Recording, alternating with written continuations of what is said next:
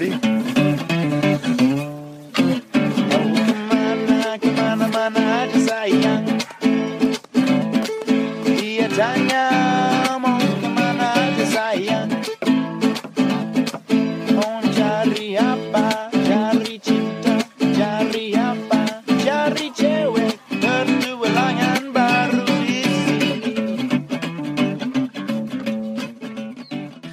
Welcome back to Diaries of the Wild Ones. Once again, a huge thank you to Wild Earth Australia for supporting me in the adventurous lifestyle. If you guys need any gear for your next adventure, running, camping, climbing, hiking, you guys name it, these guys have it. So, go to wildearth.com.au and put in the 10% discount code Diaries of the Wild Ones, all one word, capital letters. Also, a huge thank you to Free Brewing Co., organic preservative free beer. You'll find them at Dan Murphy's and BWS. Big black can, silver letters that say free. Organic preservative free beer. It's a no brainer. Enjoy, guys.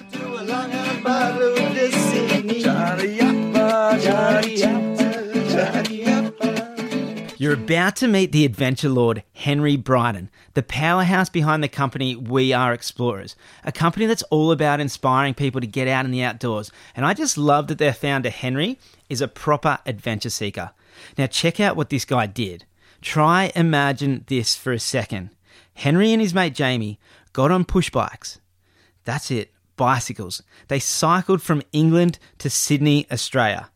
Like, are you kidding me? Like, what a freaking adventure. They rode across the world, people. Like, what a way to see the world. You're about to hear all about it. We could do multiple podcasts on this trip alone, but this podcast is inspiring. It gave me butterflies, and I left it just wanting to do something incredible. After recording this, I started riding my bike from where I live down the country road into town. And it was just so amazing just to slow down on that road, see nature from a different perspective. And it gave me so much respect for the trip that these guys did. Like, it's wild. You know, pushing a bike through knee deep snow when they were doing mountain crossings, to like riding through 50 degree heat in deserts. It's just like, what an incredible adventure. And I think you guys are to love this one. Enjoy.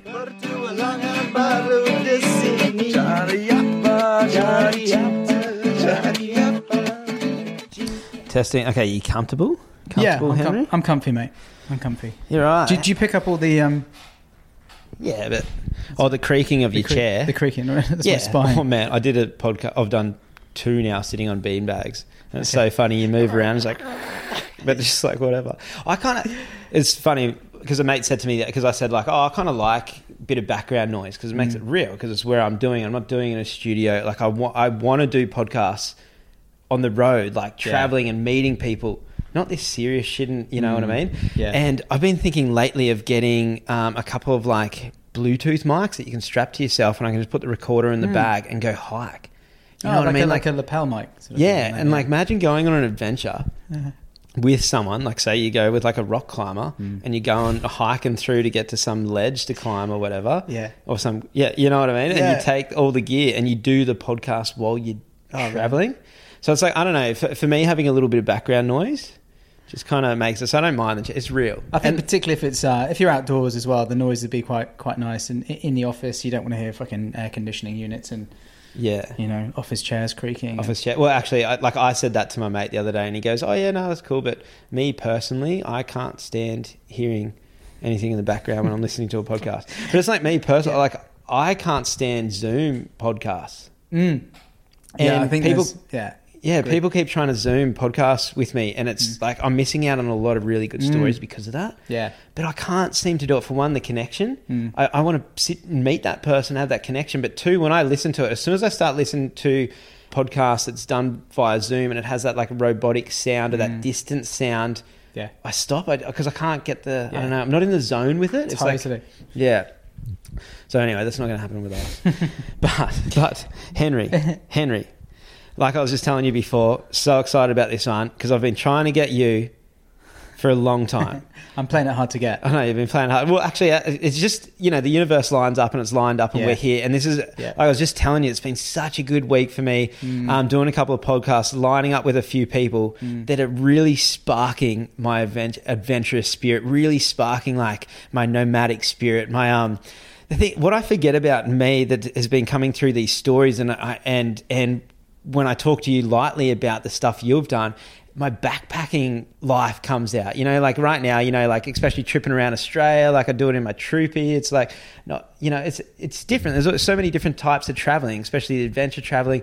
But when it takes me back to my early twenties, when I just had a backpack and I'm just hiking around the world, just that it was so raw and wild. Mm. And then and then you, yeah. So you're the um, like you're the what's your role for We Are Explorers? Hmm, it's a good question. Uh, I think I probably wear a few hats, but I, I suppose um, I'm the founder of We Are Explorers, so I started it, you know, five or six years ago. I honestly don't know what my job title is. You know, CEO sounds really wanky, doesn't it? Yeah, Um, yeah, yeah, would- yeah. But unless you're like in the right crowd, then you're like, Oh, oh, yeah, true. CEO. Yeah, oh, it's, it's on it's on the business card. Um, no, I don't have business cards. Yeah, I don't know. I, I suppose I'm I'm kind of I think the visionary behind uh, behind We Are Explorers, and I'm trying to sort of um, you know gather together some pretty cool people to to achieve some good stuff with the business. So I suppose I'm I'm leading the business. Mm-hmm. So, so what is what is We Are Explorers? Yeah, so we're like an adventure media company, and you know our, our mission in everything that we do is to get people outdoors. Basically, we want to get people into the into the outdoors. We want to connect them to nature in an adventurous way, and that can be hanging off a cliff. That can be taking your kids to a waterfall for, for the afternoon for a for, you know for a picnic where you're not going to see anyone else. You know, adventure means a lot of things to to a lot of people, and the idea is even in the name we are explorers is that you know we're all explorers, right? You know, we're all born to kind of get out outdoors, and we express it in different ways, and we sort of celebrate that. Um, I, I think that kind of uh, newer take on adventure, um, and uh, because we believe that just by getting people into that, uh, into the outdoors, connect them to nature, they're going to give more of a fuck about looking after it. Quite Yeah. simply, I think I've got a quote on the wall here from good old Attenborough, which pretty much sums it up. You know, no one will protect what they don't care about, and no one will care about uh, what they have never experienced. And that's pretty much it, isn't it? Um, Yeah. You know, you, you're not going to. You, you know, I think we hear a lot about climate change and how the world's fucked, but it, it feels like quite a distant problem until you get people out there and, and really, yeah, connecting to, to, to it. So, I was literally talking about this with Jake Taylor. Like, you know, like it's like, for, I remember last year, it was like I went to the Daintree hmm. and I'm sitting in the oldest rainforest in the world. And I'm sitting there and they're fighting to protect it. And once I was there, feeling the energy, looking at the place, I was like, why do they need a fight to protect this place? Why Mm. is it not protected? Yeah. You know what I mean? Like, what the fuck are they cutting off like artery, main arteries of the Daintree and like for farmland and stuff? I was just like, why is that even a thing? Mm. And it's like, if I was sitting at home before I went there, Mm. it would be like, oh yeah, some rainforest, oh they're you know doing a bit more def- deforestation. You'd be like, oh, well, that sucks. Mm. But you don't have that connection. And then suddenly I went there, and that's the same thing. Once you experience it, you know. So I kind of I, I- I can see your mission too. Like the more for for your own love for the outdoors. Mm. If you get other people to fall in love with it, they're going to want to protect it. Totally right, and and the Daintree is a brilliant example. I mean, I, you know, we we did a project um, a couple of years ago, uh, partnering up with an incredible group called the Rainforest Four Foundation, and we basically raised a heap of money and bought a hectare of the rainforest up there that was sort of privately owned. And if we hadn't have bought it, there was a high chance that someone else would have bought it and had basically ripped this ancient, you know, oldest rainforest in the world down. You know, there's tree kangaroos, there's cassowaries up there. You know, they could have just destroyed it and built a house on it. And essentially, what we did is we clubbed together with our with our audience. I think we had about three three hundred people um, or so chip in money to buy a square foot each of that land, and they could buy more than one square foot, but the minimum was like one square foot and and we did it. We raised this money. We bought the land from this from this person. We've handed it back over to the indigenous mob up there and to national park, so it's going to be protected forever. That is Um, so good. Yeah, and and I think it was it was pretty cool because a little bit to that quote as well. Like what we're doing is, you know, we're connecting people to the issue in a more real way than I don't know, like someone on the street holding a bucket out saying, you know, save the planet. You know, this is come and buy a square foot of the Daintree rainforest, this particular hectare. You can go and stand on that hectare one day next to the tree that you've essentially, you know, saved. And that's a very different way of thinking about change, Yeah. isn't it? And a Um, different way of connection as yeah, well. Yeah, totally. You know, people can actually, yeah, really viscerally kind of connect to the issue of, you know, this particular rainforest and, and the greater sort of problems that I think um, it sort of stands for. Yeah, Cool. that connection. I've been loving that. I've been loving this, like the natural world, Mm. like phrasing it that way. You know, Mm. connecting people back to the natural world. You know what I mean? Yeah. Like I just, Yeah, I need it. I need it. But for you yourself, okay, so we are explorers. Mm. This company trying to showcase that. So like Mm. you yourself, and that's why we're sitting here today because you know, like you've had your own journey, you've had your own um, traveling journey, your, your own exploring journey, your own spark within you to go out and and see stuff. But I suppose that we're sitting here today because you, you did something that I'm going to call incredible. Like it's like I, I've met people all around the world in, on my travels doing like really cool stuff. Like right now we've got the barefoot Dutchman. He's Mm. doing a world record walking barefoot from Mm. Cairns down to Sydney. Mm. You know, the guy's incredible. But it's just like I got I got to say, what's there was a pinnacle moment that sparked a huge like traveling desire in me Mm. was when I was about 16 years old. I was at my best mate's place, Leif Emberg, Jay Sandberg, and Josh Sandberg, three brothers. I was at their place, and there was a photo of their dad with their uncle on two bikes with their backpacks and everything. It was in the 70s, and they were riding through South America. Whoa. And I was, and that photo always sparked in me. And like, I'm Mm. like, whoa. And then I got talking to them, and they, in the 70s, they went through, they were in freaking Russia when it was getting gassed. No, no, no, not Russia. They were in, they were in Iran when it was getting gassed, or Iraq, Iran. When I was getting ga- gassed by Russia, and they had to get wet towels and um, put it like under the door to stop the gas coming in. He was telling me stories about like hiking through Sumatra in the seventies, like camping in tents and everything, and like wild pigs running at him and just like like just the- all these random stories that sparked within me. And then when I when I went on my trips I started meeting other people that had that same spark that had that same thing that were doing it riding bikes that were like hiking like walking across countries skating across countries doing all these like things just to put them in that scenario of pretty much open to like open to experience Mm. but okay, okay. And so this is how I wanted to lead into your trip. yeah. That's where you're going now. yeah, yeah, yeah, yeah. So, so you yourself, you had this idea, and this is Yeah. this is this is my first question for you. Where did this idea even come from? Mm. What was the idea? I suppose it's a big question because I think it was a lot of a lot of things that led to making that decision. I think ultimately, you know, it wasn't just a you know out of the blue. I'm going to get on a bike and ride a long way. I mean, ultimately, that's kind of what it was. But I think what led me to that decision was um, was a bit more complicated. I don't know. I, I think you know. I think taking it back to being a kid, even like in the UK, growing up, pretty steady, pretty steady lifestyle. I, I'm pretty fortunate. You know, I grew up in a really nice family, nice part of the UK, a little place called Shrewsbury in Shropshire, both very English-sounding places. And yeah, I kind of like ended up going through. I think I just went through the motions growing up um, up until I was in my early twenties. To be honest, like you know, school and, and I took a year out after school and um, actually came to work in a school in Sydney and, and teach sport down there. And then I went back to the UK and, and went through uni. And then I was just on the sort of treadmill. You know, Yeah. I, I kind of ended up in the in the big smoke in London, working in a recruitment job. You know, sat at a desk. You know, as a 21, 22 year old, thinking, "Hang on a sec, what? How did I end up here? Like this is." And, and but I, but I think I was just a bit blinkered by the the general flow that it's the people around me were sort of going on, which was school, fucking uni, get down to get down to um, you know to the city and make a buck and, Yeah. and kick things off. And you know, I, I, Well, that was a story that was sold to you. You know, you know what everyone was doing. It's like, yeah, do this, and like you'll be safe. You'll Yeah. have security. But you know, like that's also like that's everyone's or their ideals, but not necessarily yours. Exactly. Yeah, exactly. And it was sort of, I mean, don't get me wrong, I had some some great times growing up, but but I think behind it all, you know, it, it was sort of this trajectory that was sort of I felt a bit uncomfortable with. Um, and so I, I ended up heading over to uh, work in the Middle East uh, in Dubai for a couple, uh, for a year, and and that was where this this this moment began to sort of really creep up because I went to go and do a similar job over there. You know, yeah, al- albeit in, the- in the middle of this fucking wild desert, and had a great year. So in a way, you you always had like a bit of an adventurous spirit. You know what I mean? Like by being young and like going to work in Australia, or now like going. So even though you're in this like I wouldn't say Monday, you you you're doing something that isn't.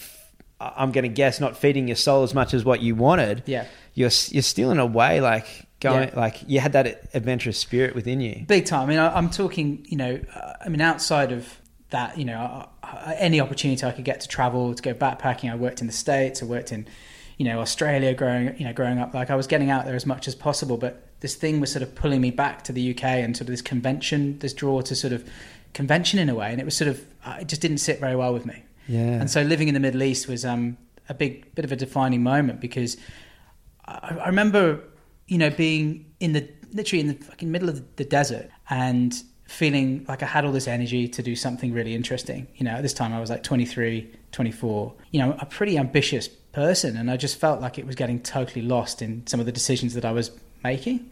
Um, and uh, and it also started to come kind of crashing down in a way. Like I went back to the went back to the UK for a holiday to sort of catch up with mates and see the family, and and I I just felt really kind of yeah. I, I remember like going back heading back on the plane to, to, to Dubai and saying goodbye to family and friends, and I was just thinking I've got to do something fucking different here. Like I'm I'm not happy where I am in Dubai. Like I need to make a change. I guess as a side to this, I've been reading around a lot for the previous years around um, you know adventures and, and, and the ways that people can sort of travel the world outside of just traditional kind of backpacking. Yeah. Um, you know, and I was always drawn to these books of, of people that were kind of trying to do adventure a little bit differently.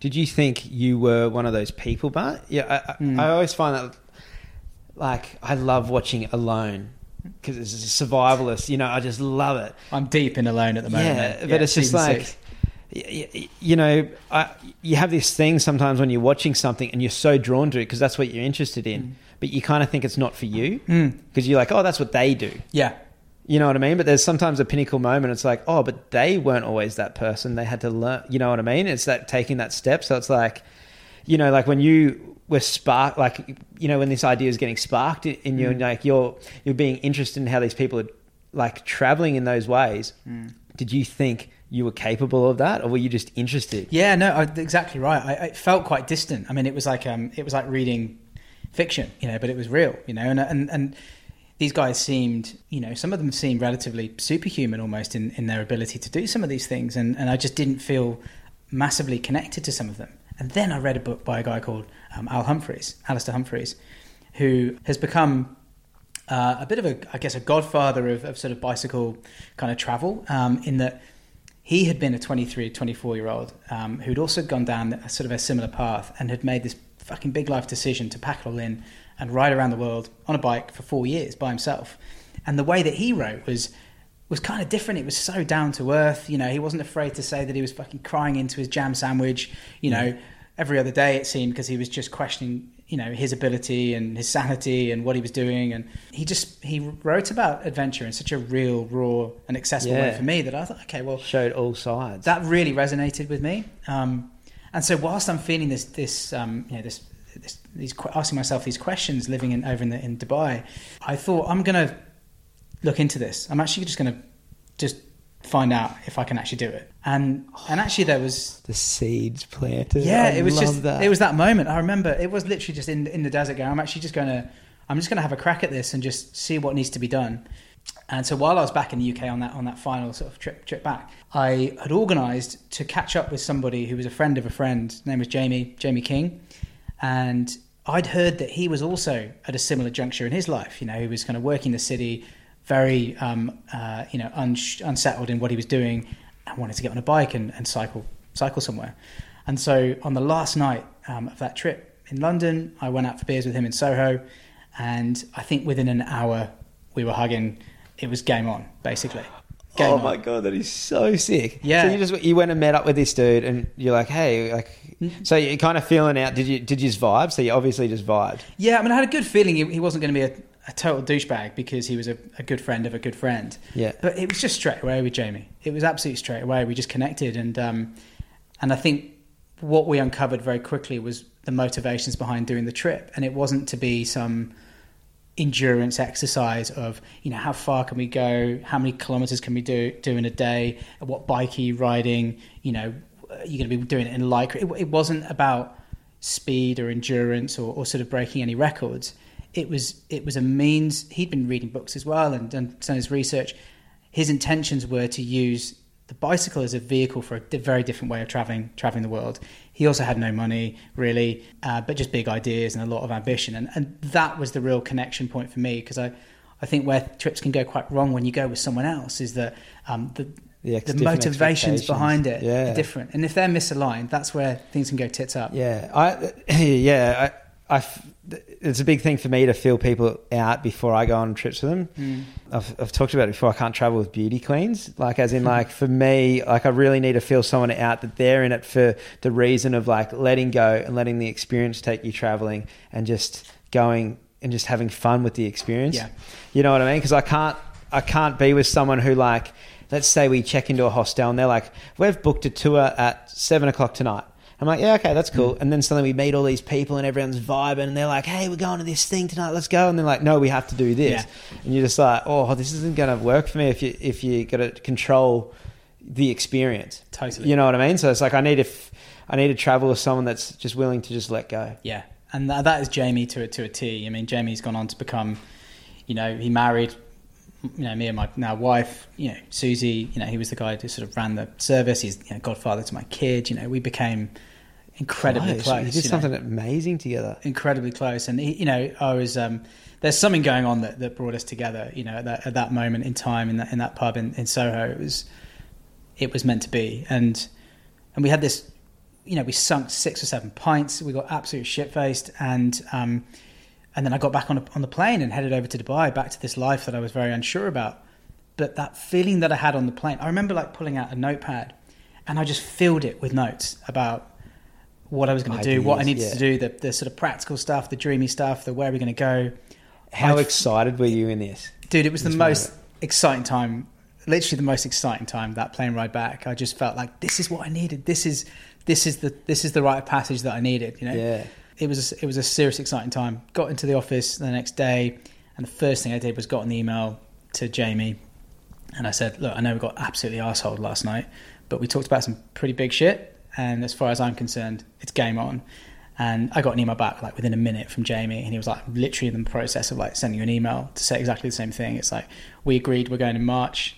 You know, it's now I think it was July at the time, and we agreed that we are just going to try and save some money. Six, seven, eight, nine. I think it was. I think it was about nine months we had to basically just raise, save some money, get a bike, you know, and and and to out. keep the dream alive because Yeah. it's a long time, nine months. It is. It- yeah, it's a good point. I think. I think a lot of people can be a lot more impulsive, and, and rightly so. I think for us, um, we knew that we needed to get a lot of gear, and and we needed to save money to do that. So we kind of thought, okay, we need to do this amount of work and to kind of raise the the money to go. Um, when I say raise the money, our budget was five euros a day. Do you know what I mean? It wasn't as if we were staying in hotels and and and going on paid experiences. We were doing you know, on, on nothing really. How did you work out like you could get by with like five euro a day? Oh, just from chatting to, it- there's, there's, a bit of what I found once we started really planning it was there's a bit of a fraternity of these like long distance cyclists out there, Yeah. and everyone is like really keen to help. You know, they they just want to get everyone else on on bikes. So you know, you find these like this is in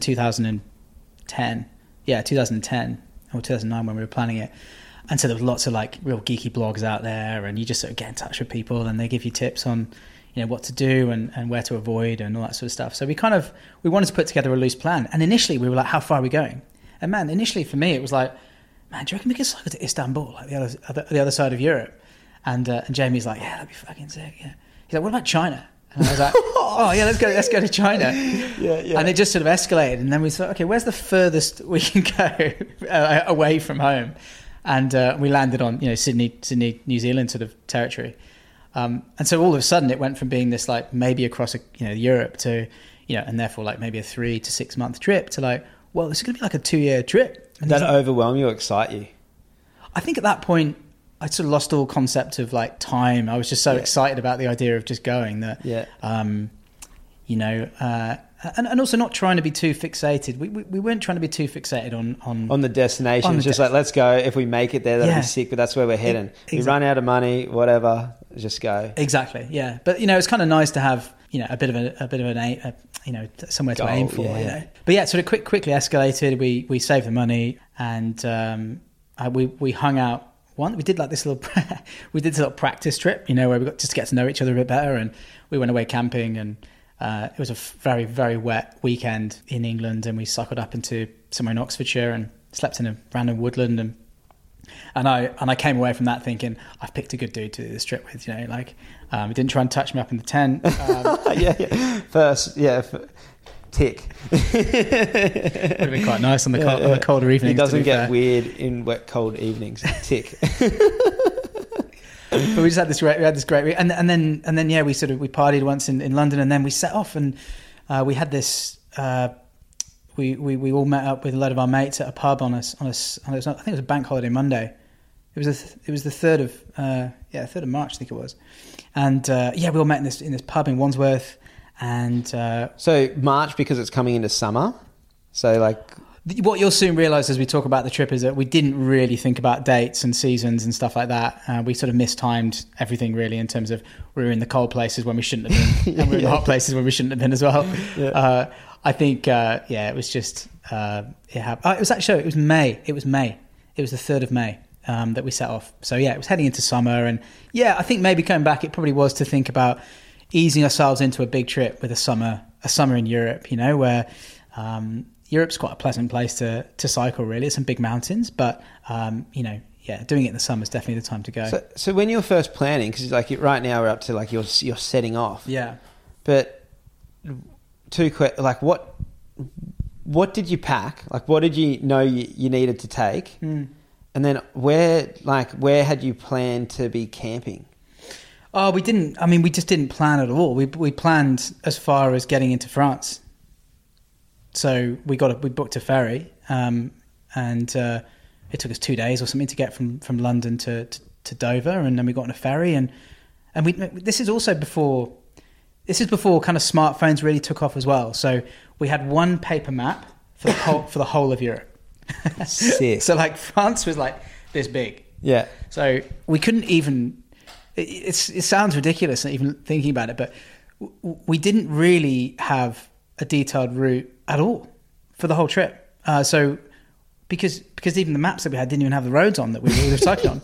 I remember in uh, in I remember in Serbia asking for directions to Kosovo. You know, be Yeah. like, do you, we, we wanted to. We were heading down through that region, and um, we were lost. And we were like, and they were like, "Where's your map? We don't know. But can you tell us where Kosovo is, please? is it this way or that way?" So we were having directions to countries, let Yeah. alone like towns and roads and stuff. So yeah, so we didn't plan at all, man. We just we, we just got. In fact, I've got the bike here, man. That's the bike. Yeah, I was wondering that on, I was looking at. He's going to get the bike. Oh, I can't believe this stuff. It's so good. Because you've literally just taken off into the unknown. Wow. And so this bike would mean so much to you. Well, yeah, I kind of dusted it down um, the other day. So um, Yeah, look, look at it. So um, I've just secured one of these off a mate. Yeah, yeah, yeah, yeah. So I was going to buy it, but it looks like I'm just going to borrow it for as long as I want because he's going away. But it's got all the bags, these straps, and everything, like the the front stuff, like the those little things that they they rode it across the states.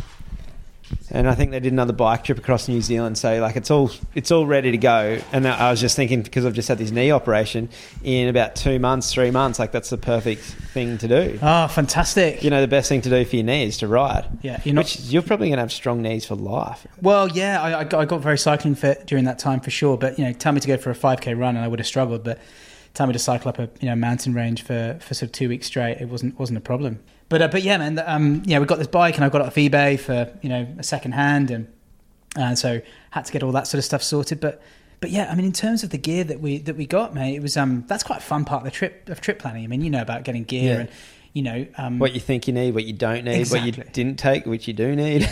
and you can get carried away, right? You can Yeah. get a lot of shit. That you oh, just take that, and you're like, why did I just carry this thing across freaking Yeah. two continents? Oh man, I'd like backpacked across South, like everywhere was always with surfboards. Hmm. You know what I mean? And everything that you think you need, and like multiple surfboards. Like I was in the Atacama Desert with surfboards, like in in South America. It's just like what, like so annoying.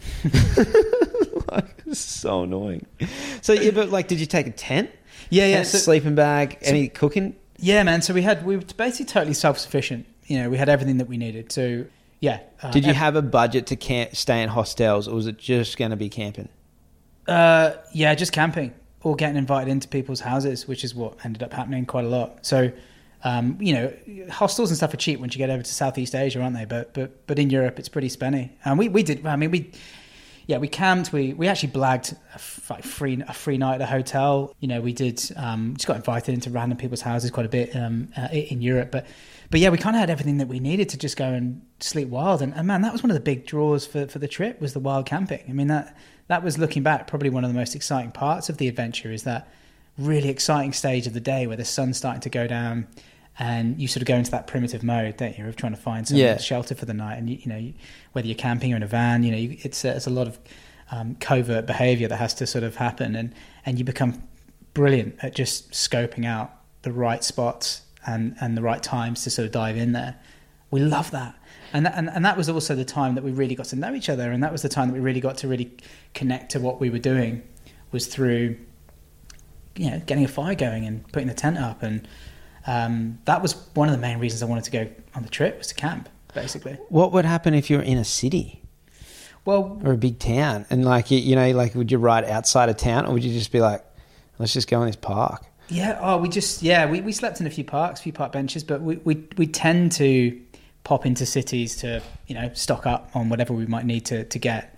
You know, we're, we're driving through these like beautiful historic cities like you know Vienna and you know Budapest and all this sort of stuff. So we would definitely try and stay there. Um, this is when couch surfing was more of a thing Oh yeah, yeah, yeah, yeah. before Airbnb came along and just monetized it, I suppose. yeah. But you know, couch surfing was for those that you know. It was yeah, huge. It was a huge thing, and it was basically staying for free with people all over the world who'd give you yeah, originally their, their couch, or they might have a spare room or a, a mattress or something like that. And it was just a website that you hopped on, and and if you were doing something kind of interesting as you were traveling around the world, that tended to be a bit more appealing for people. So we would sort of. You know, a few days out from a city, we'd say, "Look, we're going to be in Budapest in a few days' time," and we'd send a few messages out. And we'd often get one or two offers for a couch for a couple of nights. So, yeah, it, from memory, actually, that was actually how we ended up sort of managing to stay in cities was because we'd stay places for free. Couch yeah. surfing. Couch surfing. And also like getting showers and stuff. yeah, yeah, yeah, exactly right. I mean? Like, Yeah. right. Yeah. yeah. How okay, yeah, yeah. How like comfortable did you get with being feral? You know what I mean? Like you know, like when you, you you're traveling, especially with a mate, and Yeah. you're backpacking or whatever, or you're hiking, and it just you just both get to the point where like, Yeah. we don't need a shower. you know what I mean? Like, did you would have just gotten so used to it? You're riding a push bike, like we would have been. We just getting sweaty. Oh, dude, it was horrible. Um, absolutely. I mean, we were we would describe ourselves as like hobos on wheels, really, rather Yeah. than sort of you know vagabonds or anything. Would you say that on your um, couch surfing profile? like, because like I've been that like a hiking or, or a big trip, and then someone's picked me up to stay at a place, and you just Yeah. stink, and you're Yeah, like, dude, I'm so like sorry. I'm just yeah, Yeah. you're like I've just been hiking. Yeah, yeah, you know what I mean? think they were kind of kind of forgiving. A lot of people that we did end- end up staying with were people who'd done you know big bicycle trips themselves, so they were very understanding of the kiff that comes from the armpits of people that that, that do these sorts of trips. but man, I broke a record. I reckon an unofficial world record. I think it was 27 days without a bar, without any kind of shower. That was this is just in Europe. This is when we were going through like Bosnia, you know, Montenegro, big fucking mountains, but there was no rivers there at the time and uh, we were just camping wild and we did like tw- i think it was 27 days without any kind of shower and i think at that point i used to get these really bad it's pretty bit rank but i used to get really bad boils on my ass oh, from from from being on the push bike. yeah because basically you'd just be like sweating and not not drying or washing or drying like any of that ingrown hairs too. Oh, it, was, it was it was fucking wrong, and uh, yeah, I had to I had to I had to walk into a couple of uh, not pharmacies that would be a bit weird, um, like little medical sort of centers around the world to just basically drop my pants and say help because it, you know they used to get so bad these boils that I couldn't I literally couldn't sit on my saddle. It was like someone had put a drawing pin on the saddle. That was how sensitive it was when I sort of sat down. So these get really infected and pretty horrible. Really?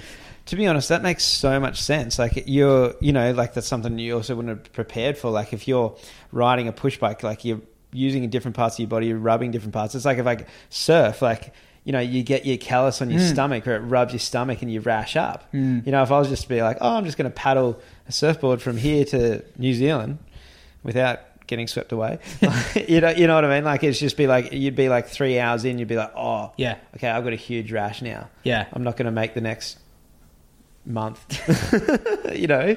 So okay, so what was the so what was the trip? So you start in France and you just start riding. So to go, what, like where Well, are you I- trying I- to head? Yeah, I guess the very loose route that we had, mate, was um, we were going to get on the dam, the River Danube, um, which was going to take us pretty much from uh, the source of the Danube is in sort of South Germany.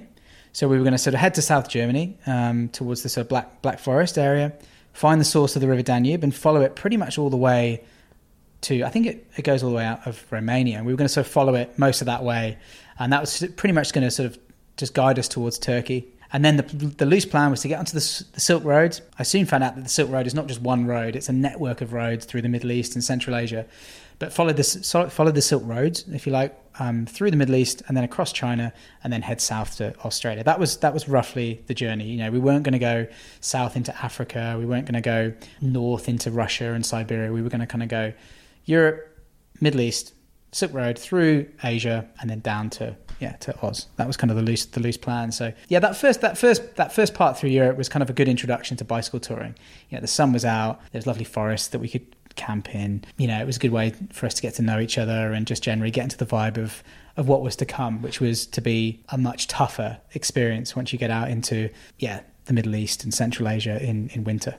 Yeah. Okay. Okay. So take us into that. So, like for Europe, was it just like kind of smooth sailing, just like a nice bike ride, just meeting cool people, just camping, Yeah, kind of thing? Like just pretty much, pretty No. much. Yeah, it was getting into the groove. Yeah. So. Yeah. So so like nothing that really took you out of your comfort zone. No, and that's right. And so the River Danube, naturally, if you're if you're cycling next to a river, you're going to be on relatively flat ground. And so we got as far as I can't remember where it was. I think it might might have been Budapest. Yeah, it was Budapest.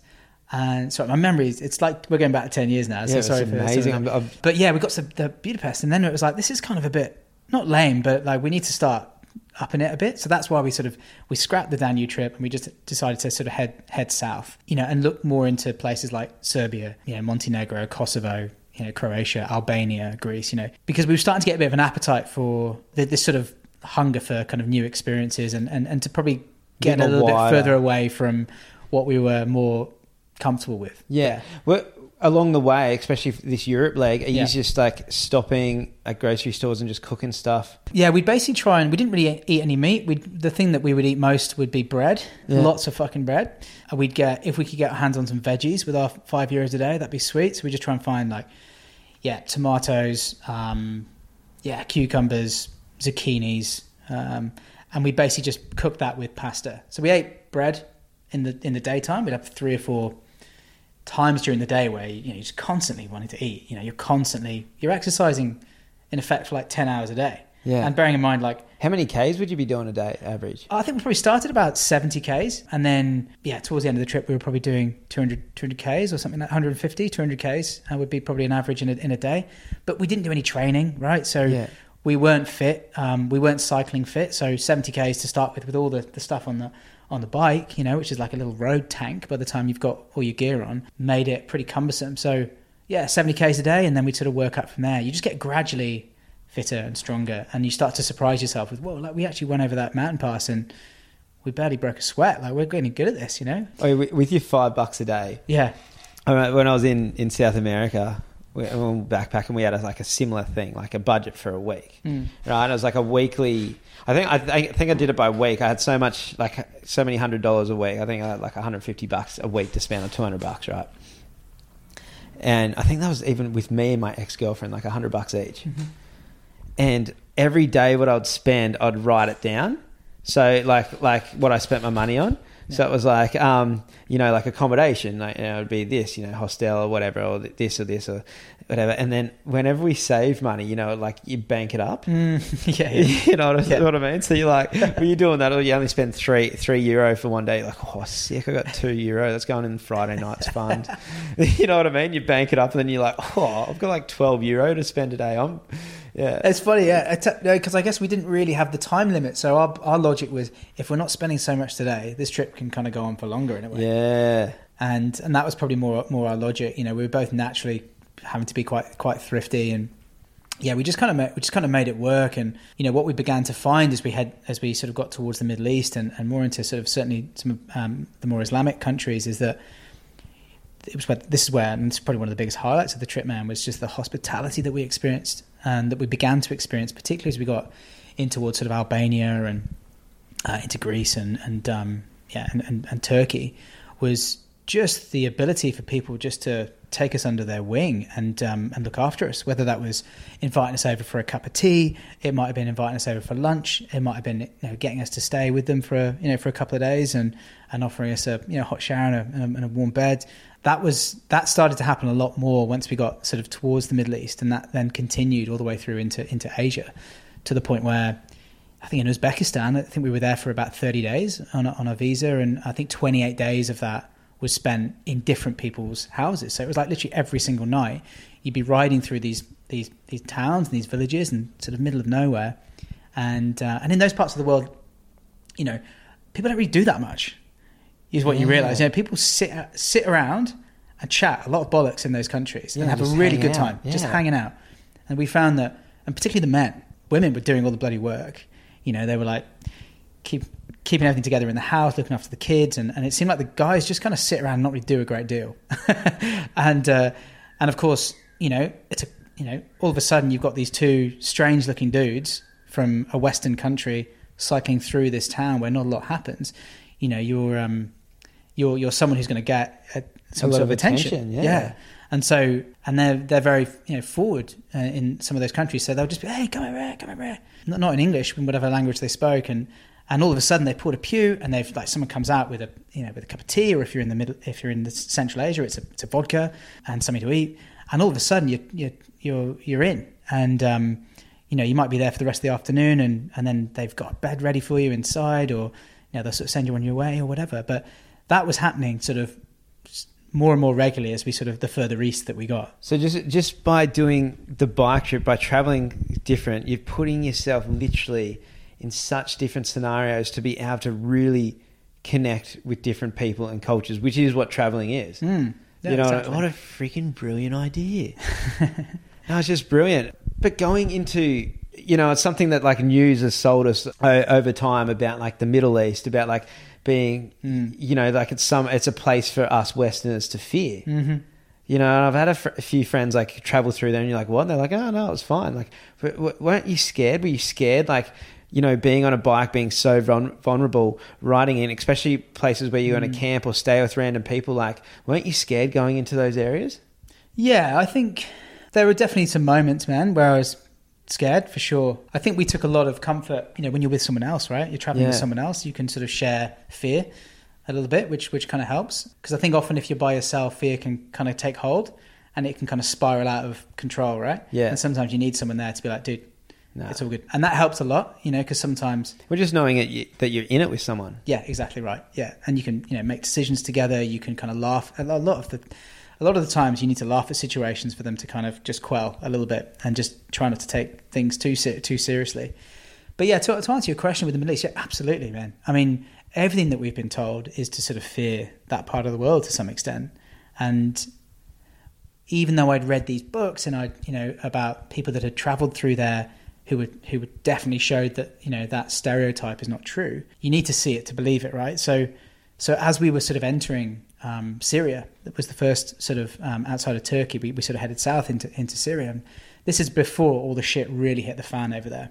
Um, obviously, you know, I think we were probably one of the last horde of, of tourists that you know that entered that country before they kind of shut it off from the rest of the world, uh, which was magical. But yeah, certainly heading into these places and yeah, naturally kind of skeptical as to what was going to happen. But uh, I mean, it just right from the get go, man. It was it was totally overturned in our in our heads. You know that stereotype. You know, they're the warmest people in the world. The warmest experiences that we had with people was in was in the Middle East, and I think they taught me so much about how to be as open minded as possible with strangers. You know, they really showed me that, and I, you know, I'm still in touch with some of them today. You know, which is just amazing. Did you did you like have any conversations with anyone there about like um, you fearing that area or like thinking that like you should fear that area or like even like talking to them about how like like mainstream media in the western world has like made us think about the people from that area Mm, absolutely, yeah. I mean, we did find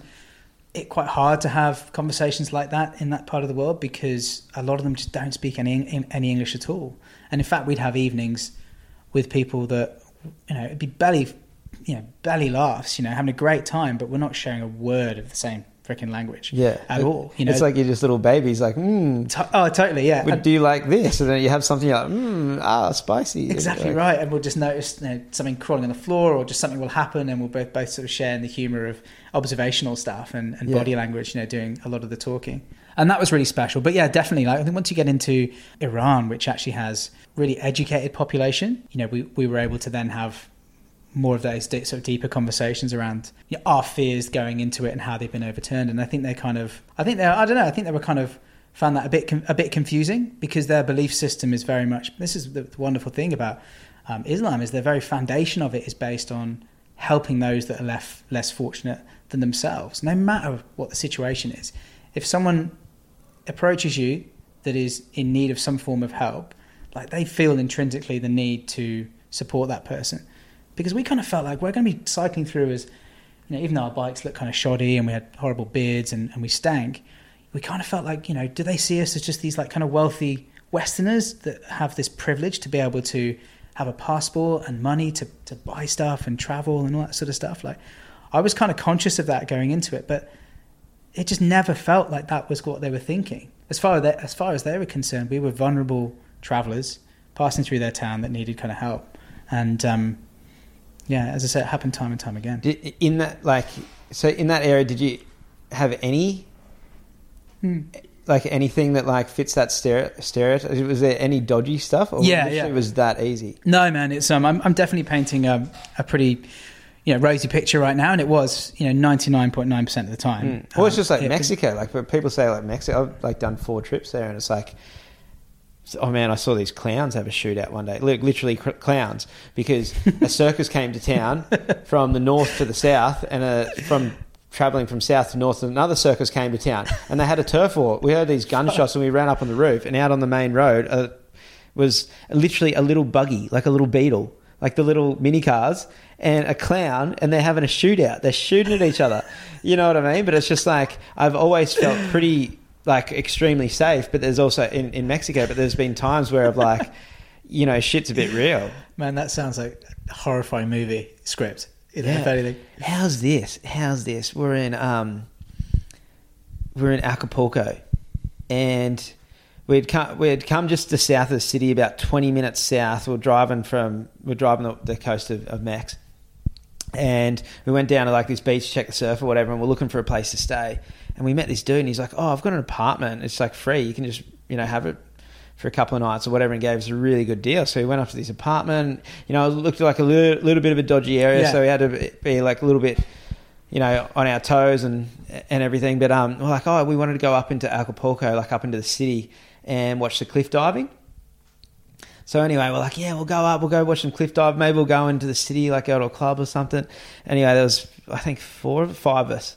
And we all jump in the car and we drive down the end of the street, and there's a corner store there, and we're like, oh, I'll pull up and get some beers. And so we pull up, got out, bought some beers, and there was a guy standing there in the corner, this big dude. Anyway, I started chatting with him. I got a beer, and I was just having a chat with him. I said, "Oh, dude, do you want a beer?" He's like, "Yeah, yeah, love one." So um, I bought him a beer, and while the others were getting their beers and everything, I sat on the curb with him, and I had a beer with this guy, and just to chat. You know, like um, he spoke a little bit of English, I spoke a little bit of Spanish, and we just had this chat. It was like and, and shared a beer together. Anyway, I was like, "Oh, dude, you know, we've got to go." So we jump in the car, and we go. Um, off to the cliff diving and everything. Then we go go to town. We go out to dinner and everything. We've had a bit of a night. We're coming back at probably maybe one a.m. or something, Mm. and we're, we're driving back, and we take the turn off the road to down the side road, pretty much to to take the turn, like to, back to this corner to take the turn down our street. And this gang walks out in front of the car with a whole heap of bats. And my mate is driving, like Brenny's driving, and he's just gone. And I've, we've just gone. Oh shit! Lock the doors. Lock the doors. We're like, locked. And he's like, he stops and he's like, "What do I do? What do I do?" And I'm like, "Fuck! You're gonna have to reverse. You're gonna have to reverse." Do like we're trying to. We're suddenly like, "Fuck! We're about to get robbed here," because they, we were. We're about to get jumped. And the next thing I just look at the dude that's walking up with his bat. it was the guy that I bought the beer for. Oh, so I've opened the window and I've gone, "Oh, dude, what's going on?" And he's just like, "Oh."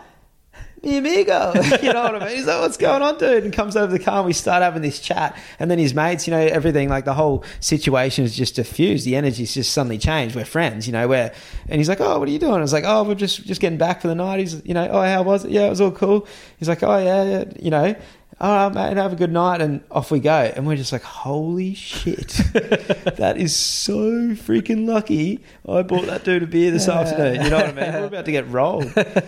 You know, but it was, it was a cool dude. Just, but you know what I mean. But Yeah, like, man. yeah, Oh, it's, it's that's hectic, and I think yeah, I think you need to have those mo- you have those moments on those trips, right, where nearly in all occasions people are damn good, but there's just a few there's a few fruity ones out there. Yeah, like in in Middle East, are people just walking around with machine guns? Um, we went through like northern Iraq, and there was pretty strong presence of uh, uh, of that uh, over in sort of the Kurdish sort of part of Iraq, and and that was like that was probably one of the first times in that region that that we kind of had a kind of a scary encounter, I suppose. There was lots of little things along the way, but this one kind of stands out as one of the first because. Yeah, we kind of like because basically what what we found is in border towns around the world there tends to be it's a very transient sort of place, right? And so no one really calls it home, and so you get a lot of interesting people that kind of loiter and and a lot of fairly unsavory individuals, I'd say. And so generally with border towns, you want to get across and get the fuck out. It's particularly in the Middle East, and so we we didn't make it to the border with Iran until quite late in the day, and uh, we missed the crossing. You know, it was like five o'clock or whatever, and it was sort of shut at four, or whatever. And so, um, Did you know straight away, like from other travels, like that's something to be wary of? Like, don't stay in this town. You know, you know how like yeah, you, you know you, you get those words, especially from other travelers, like, yeah, this is all safe. Don't walk down this street. Don't Yeah. go to this part of town. You know what I mean? But when you're riding through, you can't avoid that kind of stuff. And sometimes, like this, like you just get stuck there. Yeah, exactly. I think someone had maybe like hinted at border towns being be very wary, particularly there, but I'd kind of just my Yeah. naivety and positivity kind of sort of just ignored it. Anyway, so we're like got to the border, uh, got to the border crossing, we missed it, but we'd also just completed this like two week crossing of like Iraq, and we'd had this like amazing experience and beautiful part of the world, um, crazy cycling, awesome people. So we were kind of like really stoked on where we got to. So we we uh, you can buy booze at the shop that was there, and it's bear in mind this is probably the last time for a few months we're going to be able to buy alcohol legally anyway because you can't drink in Iran. Yeah. And so we went to the shop and we bought whatever we could get our hands on, right? So I think we had like a bottle of whiskey and I think an eight pack, eight, you know, two four packs of just really strong lager. And bearing in mind, we've just been like sweating every ounce of liquid out of our bodies, you know, for the last couple of weeks. And then we sort of retreated back down the mountain and we just were, you know, in that covert mode, trying to find somewhere kind of discreet to pitch up for the night and kind of have a bit of a party because we just wanted to celebrate what we'd done. And we found this kind of interesting spot. It was sort of on a hill. And so often, you know, we'd end up in the middle of the night kind of on top of each other when we camp like that. But so uh, you just, you don't want to be the one on bottom. Um, and so, it's just like a van when you park on a hill. Yeah, exactly, You're yeah. drunk and you end Uh, up rolling into your mate. yeah, yeah. I just wake up and you feel like you're sort of gagged by your canvas. But yeah, so we pitched up the tent and um, it was cold. It was cold. It was, it was like November time, so it was starting to get really cold out there. And so we got you know, warm and then just just proceeded to just to smash through this this alcohol. And I should say that most things that went wrong on our trip generally involved some degree of drinking, right? Because you let your guard down and just stupid shit happens. Yeah. But anyway, so um, tucked in, and next thing I remember is like waking up and the tent door was flapping. And I thought that's really weird. Um, it was a super windy night. The wind had sort of picked up as we were sort of celebrating, and, and it became this really windy night. And it was just like smashing around outside. And we our tent, we shared this tent, it's a big three man tent, and it kind of had like sort of I guess a vestibule type area. And so we were separated from it, and we put all our stuff in the vestibule, and then we slept in the sort of the other sort of compartment. And the outside thing was flapping. I thought it was fucking weird. And I woke up and I, sti- I, was, I was still hammered. It was probably middle of the night. And, uh, and I zipped open our tent and I looked into where all our stuff was and there was nothing there. all gone. Fuck off. Nothing.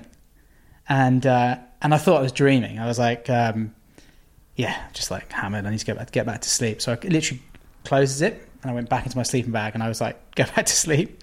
And then about two minutes later, I'm like, oh no, I'm wide awake. And I woke Jamie up, who was just like snoring. And I said, dude, I think we might have been robbed. And, uh, and he, goes, he sort of woke up and he was steaming as well. Of course, decision making and thought processes in that state aren't that sort of Yeah. aren't that good, reliable. But yeah, man, we basically looked at it and we came to the conclusion that we've been robbed. And um, and we stepped out of our tent and it was like it was one of the most depressing things I've ever seen because all of our shit had basically been emptied on the side of the mountain and it's been blown all the way down this mountain.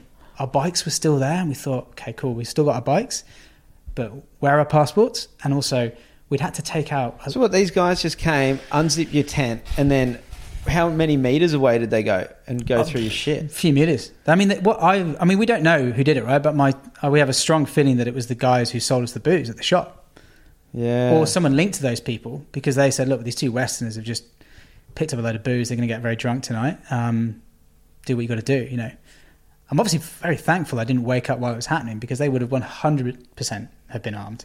Yeah. And so it was probably a very good thing that we were like out cold. But anyway, they, they grabbed the stuff and they just threw it across the side of the mountain, just grabbed anything of value. So they took our camera, you know, we had like, um, I had an iPod, and my music, which was kind of, uh, you know, I kind of got me through. And, but where was our passports and where was the money that we'd taken out to get us through Iran? Because there's no international banking system in Iran. So we had to take out, it was something like a thousand US dollars or 1500 US dollars or something like that. It was a lot of money to get us through the next couple of, you know, two, three months or something. And uh, we stashed it away the day before um, into different parts of our bags, like dirty socks or in a tool bag or, and stuff. So we were just like, let's see if they found our cash. And then they didn't find any of the money and they didn't find any of our passports. They just took anything of like immediate electrical kind of value and they didn't get the bike. So like, to be honest, we got robbed by the, the shittest robbers Robberies. in, all, in, the, in the Middle East. Um, but anyway, it became this bit of a palaver because we wanted to basically get a police note so we could get in some insurance. And we ended up going to the police station the next day and uh, trying to report this crime because uh, they got away, got away with a few, couple of thousand dollars worth of stuff. And uh, they wouldn't give us a police note because they didn't want to attract any attention to To that area. to this to this area. And it went on all day. They got a translator out from a nearby town to come and visit and try and kind of communicate with us. And it was pretty obvious they just weren't going to do it because they just didn't want to just didn't want to have any hassle. But we ended up spending the night in the prison, in the in the prison cells there. And this is the weird thing of the, of the story because even though we'd kind of had this like crappy moment, these guys were taking quite a lot of pleasure out of the fact that we were struggling. And so they put us in this prison cell for the night. They locked the doors. There was no, this prison cell was literally a, a wire mesh bed, two Wait, wire mesh bunk beds. What? Yeah. Wait, did you trust them? Well, Like, initially why- we did because we thought, okay, well, you're kind of Like, I because I, enforcement. I'm so scared. Like, if okay, Indonesia or even Mexico, like if the coppers are like, oh yeah, like say similar scenario, and they'll be like, oh hey, you can stay in the cell for the night here, we'll lock you up. But you're like, no fucking way, Mm. because now I'm locked, and how much money are they going to want for me to get? You know, Mm. Man, I, it's a good point. And you're, you're a you're a smarter man than, than me. And, and I think we were kind of relatively vulnerable and naive at this at this point, and we just assumed that they were going to look after us, right? And it started kind of innocently, but it just got really weird, and they ended up. Yeah, kind of forcing us into this, kind of forcing us into this cell. They locked the door and they just left us in there for, I don't know, like eight hours or something like that. Sort of throughout throughout the night, they'd come in. They were they were weird. Did did you have your stuff with you in the cell? yeah, we had the stuff in the, in, in the cell, and they yeah they were just taking this real perverse pleasure out of like kind of our suffering. It was kind of weird, Yeah. uh, and it was it was it was a low moment in that not so much getting the stuff nicked, but it was the first time I was we were reminded to to keep our wits about us, and Yeah. not everyone's out there to to look after you. You know, I, I hate that uh, with with traveling or just getting robbed too. Just seeing like the darkness in the world or the darkness in people, especially when you're having such magical experiences and such hospitality. yeah, And then there's moments like that where it, it happened to us in Mexico. Like I, I, I met a guy, uh, Brenty, that I drove the West Coast with, and, and that was like a similar thing. He heard I wanted to go down to Pascuales. I was going to get the bus, so he came and met me because he wanted to go down. And we started this idea of getting the bus together, camping, and then oh maybe we could get a bike. Oh no, let's get a freaking car together. yeah, And then there was another girl uh, with us from Newcastle, one of her, one of his friends that went to get the car with us, and she was going to hang out with us for a few days until we left. And we went um, went to Puerto Vallarta and picked up this car, drove back, checked the surf at Burros on the way um, back to Sayulita, and we just pulled up. Backpacks are in the back. I put mine in the boot. Like I, I should have said to them, but I just thought like, I'll just put mine in the boot and go down, check the surf. Came back. We weren't even gone three minutes. Came Mm. back. Window smashed. oh shit, Our stuff's gone. Um, straight away, I just started running through the bush and like, where are you going? I was like, quick, run through the bush because a lot of the time, like I know when you get robbed, they'll go and just stash your stuff somewhere, just dump it and go through to get the valuable shit. Yeah. So we we went, found our stuff in the bush or found their stuff in the bush. You know, everything pulled out, all that stuff. Passport's still there, cards still there.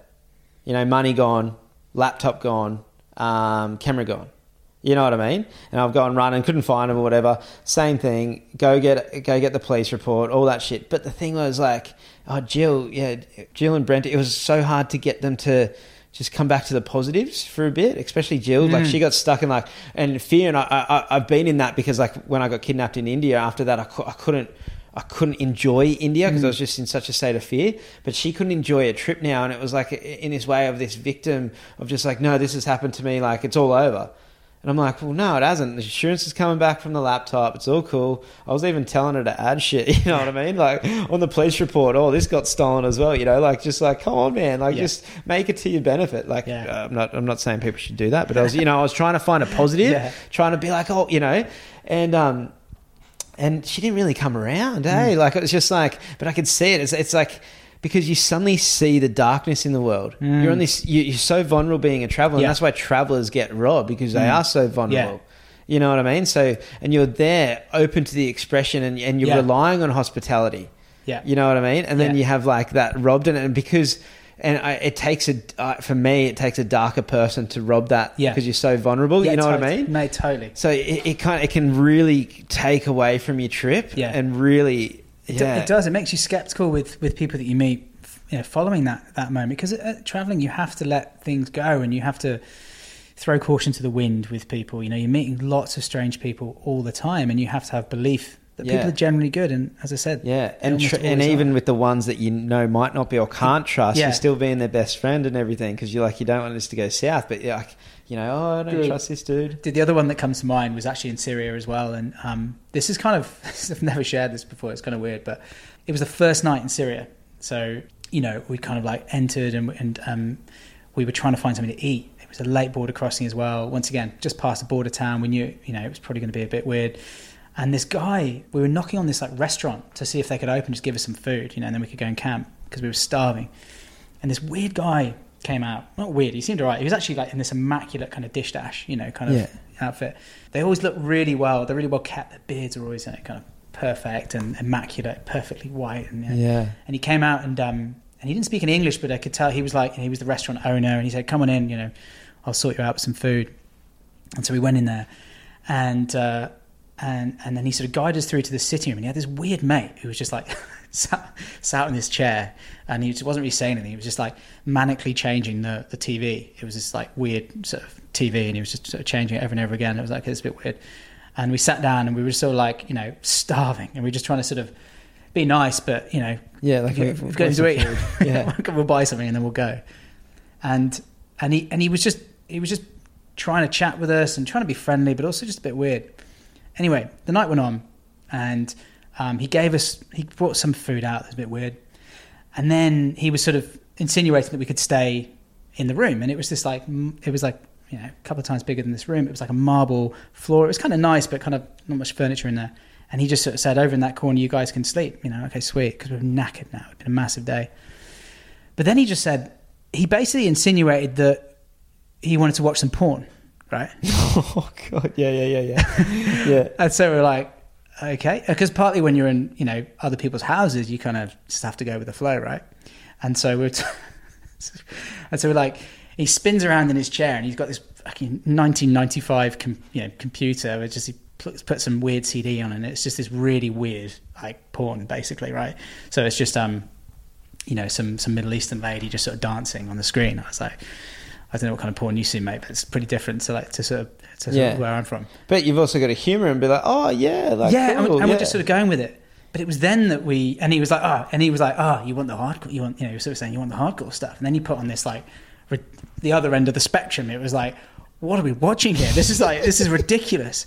And meanwhile, I could see that he's starting to pleasure himself under his, you know, his garment. under his garment.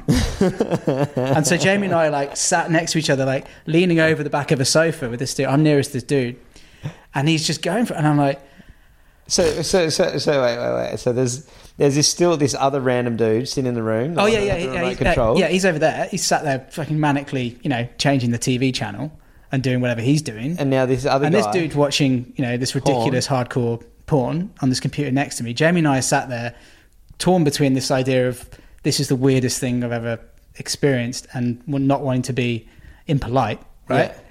And then, uh, and then, and then he just turns to me, and he goes, "One Mister," and I was like, "What?" He's like, "One Mister," and what he was basically saying was, "I want one of you right now." Really? Yeah. So what did you do? Because I, yeah, like, yeah. I remember my mate was in the army over there, and he, I don't know if this is true or not, but he said um, a lot. Might have been India. What country? I don't know, but I know that they a lot of their first sexual experiences are with men. Yeah, it is. It's a it's a massive thing over there. It's a massive, um, you know, on the one hand, they're they're family, they're family men, and they you know they they have their children and they expand their families and and all the rest of it. But it's um, I forget what the saying is, but but yeah, they have a lot of their Like men are for pleasure, Yeah, that- are for reproducing. That's is- it. is It's something like got that, yeah. told me. Yeah. yeah. boys are for fun kind of thing and and he was very much in that camp and so he was then getting aggressively demanding for one of us and it was like where did this even come from and so he's trying to grab he's trying to grab me trying to grab my crotch and he was trying to grab jamie's crotch and it was just like it just went into this weird experience So what did you do? so we pushed this guy we pushed this guy off and we said we need to get out of this house right now and what he'd done we just been like, oh no, no, sorry. yeah, sorry. yeah, yeah. No, no, no, no, no, no. And we ended up, and he and he said, um, and we said we wanted to go, but it was like the middle of the night. It was in the middle of nowhere in Syria. We had no, like, so we weren't really sure what to do. And we went to go and leave the door. He'd put this iron gate right across the doors so that we couldn't even get out of the house, and he was refusing to let it out. And we just we just basically said, we're not into this, right? We're going to go to sleep, and I want you to let us go like first thing in the, in the morning, basically. And so we we we got into our sleeping bags and and and just I remember like we both pulled it over our heads, and I, it was just him on top, like shaking our shoulders, just saying one Mister, one Mister, over and over again. You're kidding. No, until he eventually got gave, and, and mate, it was literally could have gone that way. And so then he ended up going going up up into his room or whatever, and then day broke, and we were just like shouting out, "Let us out of this house!" And he came down, and not re- not even that sheepishly, he just opened up the gate and sort of off your trot. oh my god. And that was our first night in Syria. Like, whoa, welcome to the Middle East. I, I just oh my god, Mitch that I was just with this morning. I just remembered him and I when we were living in Indonesia, we were on the yacht, uh, on the um, on the ferry from. We used to always to get from Bali over to Sumbawa. We used to ride across our motorbikes overnight. So you ride across Bali, get the ferry to Lombok, Mm. ride ride across Lombok overnight, then get the ferry to Sumbawa, then ride across Sumbawa to Yeah, okay. to Western Bar where we used to live. But the, it was a five hour ferry from Bali to Lombok. And so we'd just sleep on the ferry. And I remember being asleep one night. Mitch is next to me. And I think Jai, that I own the yacht with, he was behind me. Maybe Jordan too. But anyway, I just remember that like I'm asleep and I have like an eye mask on. And some I just suddenly get shaken like awake. And I like lift up the um the eye mask and there's this like dude, like boy, boyish, like you know, young twenties, like Mister, Mister, and I'm like hello, and he's like just he's like where are you from? and just like wants to be my best mate at two a.m. in the morning, and just wants to wake me up and suddenly talk to me. I'm like oh, and then I just remember going like. This is my friend Mitch trying to palm me him off, and Mitch is just fuck off, kind of rolls over, and I'm sitting there, and then this guy like start like trying to like yeah, he's trying to get like friendly with me, Mm. and I'm like, no, no, no. I end up saying to him, like, oh, I'm sleeping, like, sorry, or whatever. Mm. So anyway, I go to sleep, and I'm so tired. I go, to sleep. I remember whispering to Mitch, like, oh, that, that was weird. Mm. Anyway, about half an hour later, I feel something like come, like, lay next to me. And I, and um, I open up my, my, like, eye thing, like, look, look over, and these dudes come over and, like, laid next to me. And like we're just like on, the, on a ship floor, like a random floor. And I'm Yeah. like, what the hell? Like, I'm like, oh god. And I'm like, wait, mix up again. I'm like, dude, dude, you got to help me. He's like, and he just goes, I'm not dealing with it. and goes back to sleep. So I'm sitting there, and I remember I'm that tired, and I was like, oh fuck it. I'm like, all right, whatever. I'm going to sleep. Put my eye patch over and just fell back to sleep. Anyway, next thing we're coming into port. The horn goes off. the horn goes off to wake us all up, and I start waking up. Next thing, I'm waking up to the, and I start feeling like this, is- like someone's got their arm over me and their leg over me, and I'm like, oh god, here we go. And I look over, and this guy is now like spooning me. He's got his leg over me and his arm over me, and I look over, and Mitch is now woken up. He's looked at me, he's smirking, he's laughing as he like sucked into it. And I'm like, oh my god. So now I'm getting up and I've woken up like this guy's like, oh, waking up, like, oh, and I'm like, and I'm telling him like, dude, I'm not into Yeah, it, you yeah. know. And I've stood up. This guy stood up, and he's got a full rager.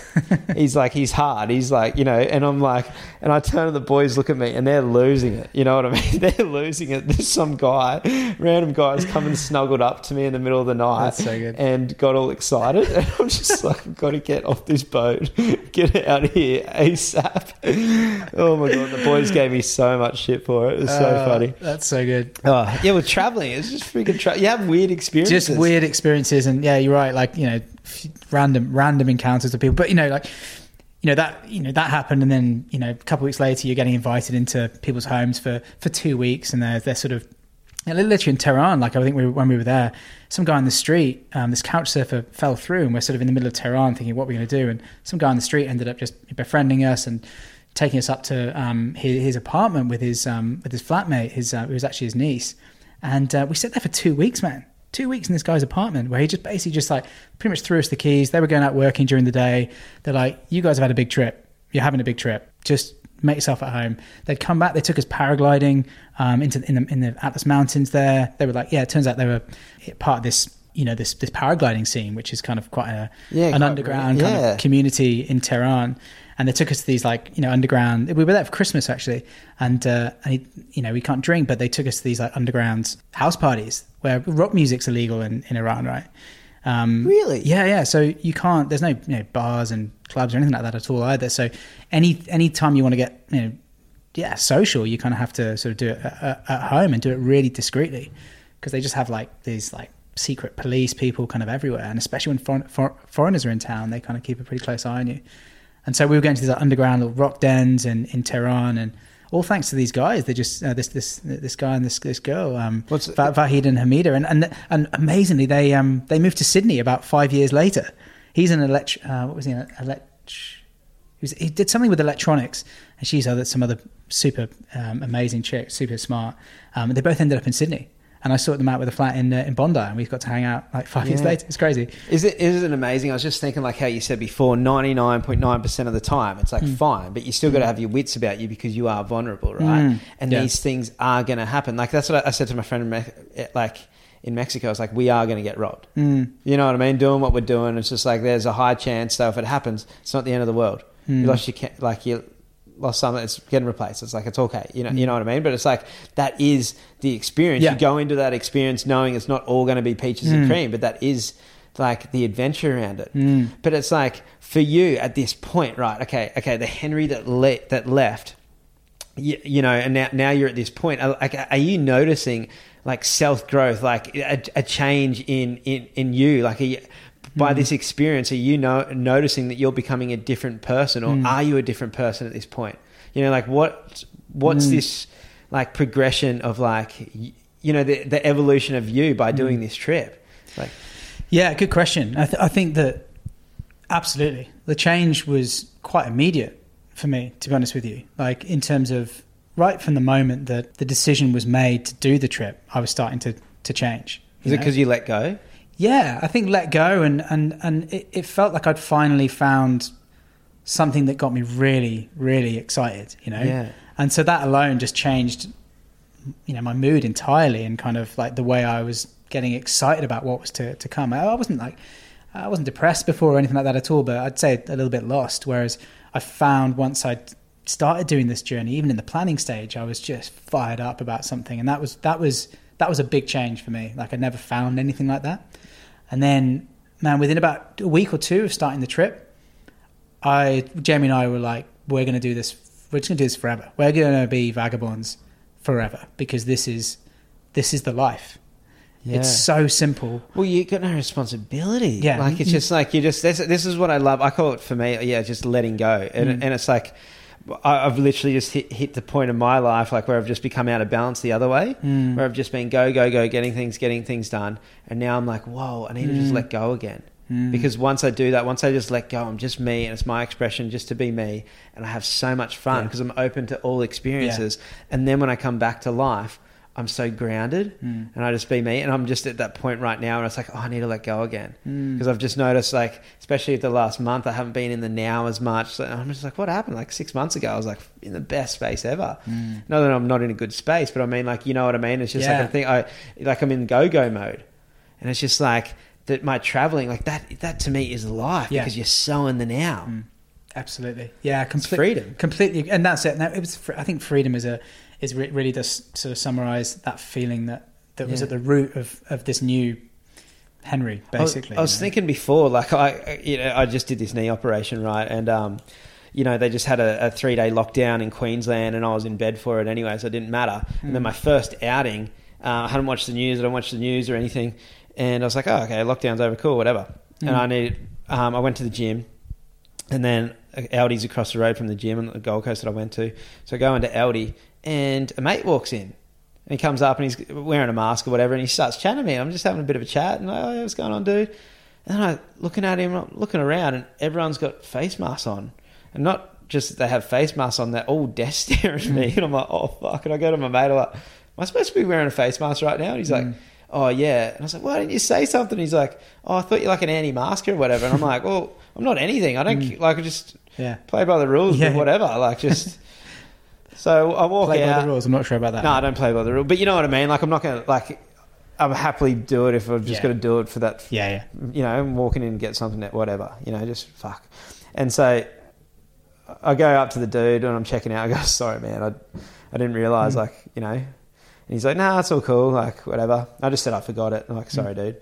And, and he's like, yeah, yeah, whatever. But I was looking around at everyone, how that, we're like that judgment eyes Mm. or whatever, and just that disconnect Mm. and the social distancing and everything. And I was like Mm. thinking about it with that about how like we kind of have this fear of each other right Mm. now Mm. in a, in a way when when that stuff comes in like I'm not experiencing because I'm not doing it but I'm just and I was just thinking and I was like thinking about like y- you know like being in those scenarios of a traveler Mm. you know, you know, like right now we're living in this life that that I'm just going to say that's the heightened level of it. It doesn't always happen when, Mm. when these lockdowns come Yeah. in and all these restrictions come in. It's said like fear thy neighbor kind of thing, like stay away from the neighbor, right? Mm.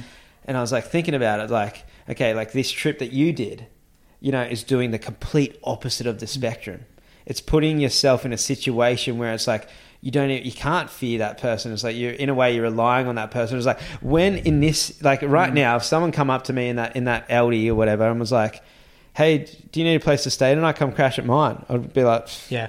"Nah, dude, hmm I'm sweet." Or if I said that to someone, you know what I mean? They'll be like, "Oh." You, you know, but like when you're in that situation, like think about it. Everyone that you met on that trip, you wouldn't have met if you weren't in the space where like Mm. that's what you're doing. You, you get what I mean? Um, big time, and it's you know, vulnerability is the big one. It's um, it's putting yourself out there, isn't it, and saying that this is me, and um, I'm, I am what I am, and and and you know, and just going for it because I, th- I think that things can go very wrong, particularly on a bike, man. Like you're very vulnerable on a bike. You know, you know, if you think about it, there's nothing that's really there's nothing in the way between you and the and the outside world, which is what makes it such an amazing way to travel, right? There's nothing that there's no windows um, to separate you from your surroundings. You know, at all times you're riding down these insane trails and um, and seeing the world in a way which is like you're just a panoramic, you know. We always call it a panoramic like sofa. I felt like we were sat on because by this time it become really quite comfortable to ride, and it was just you know you're you're, you're there with your surroundings all the time, but that makes you incredibly vulnerable.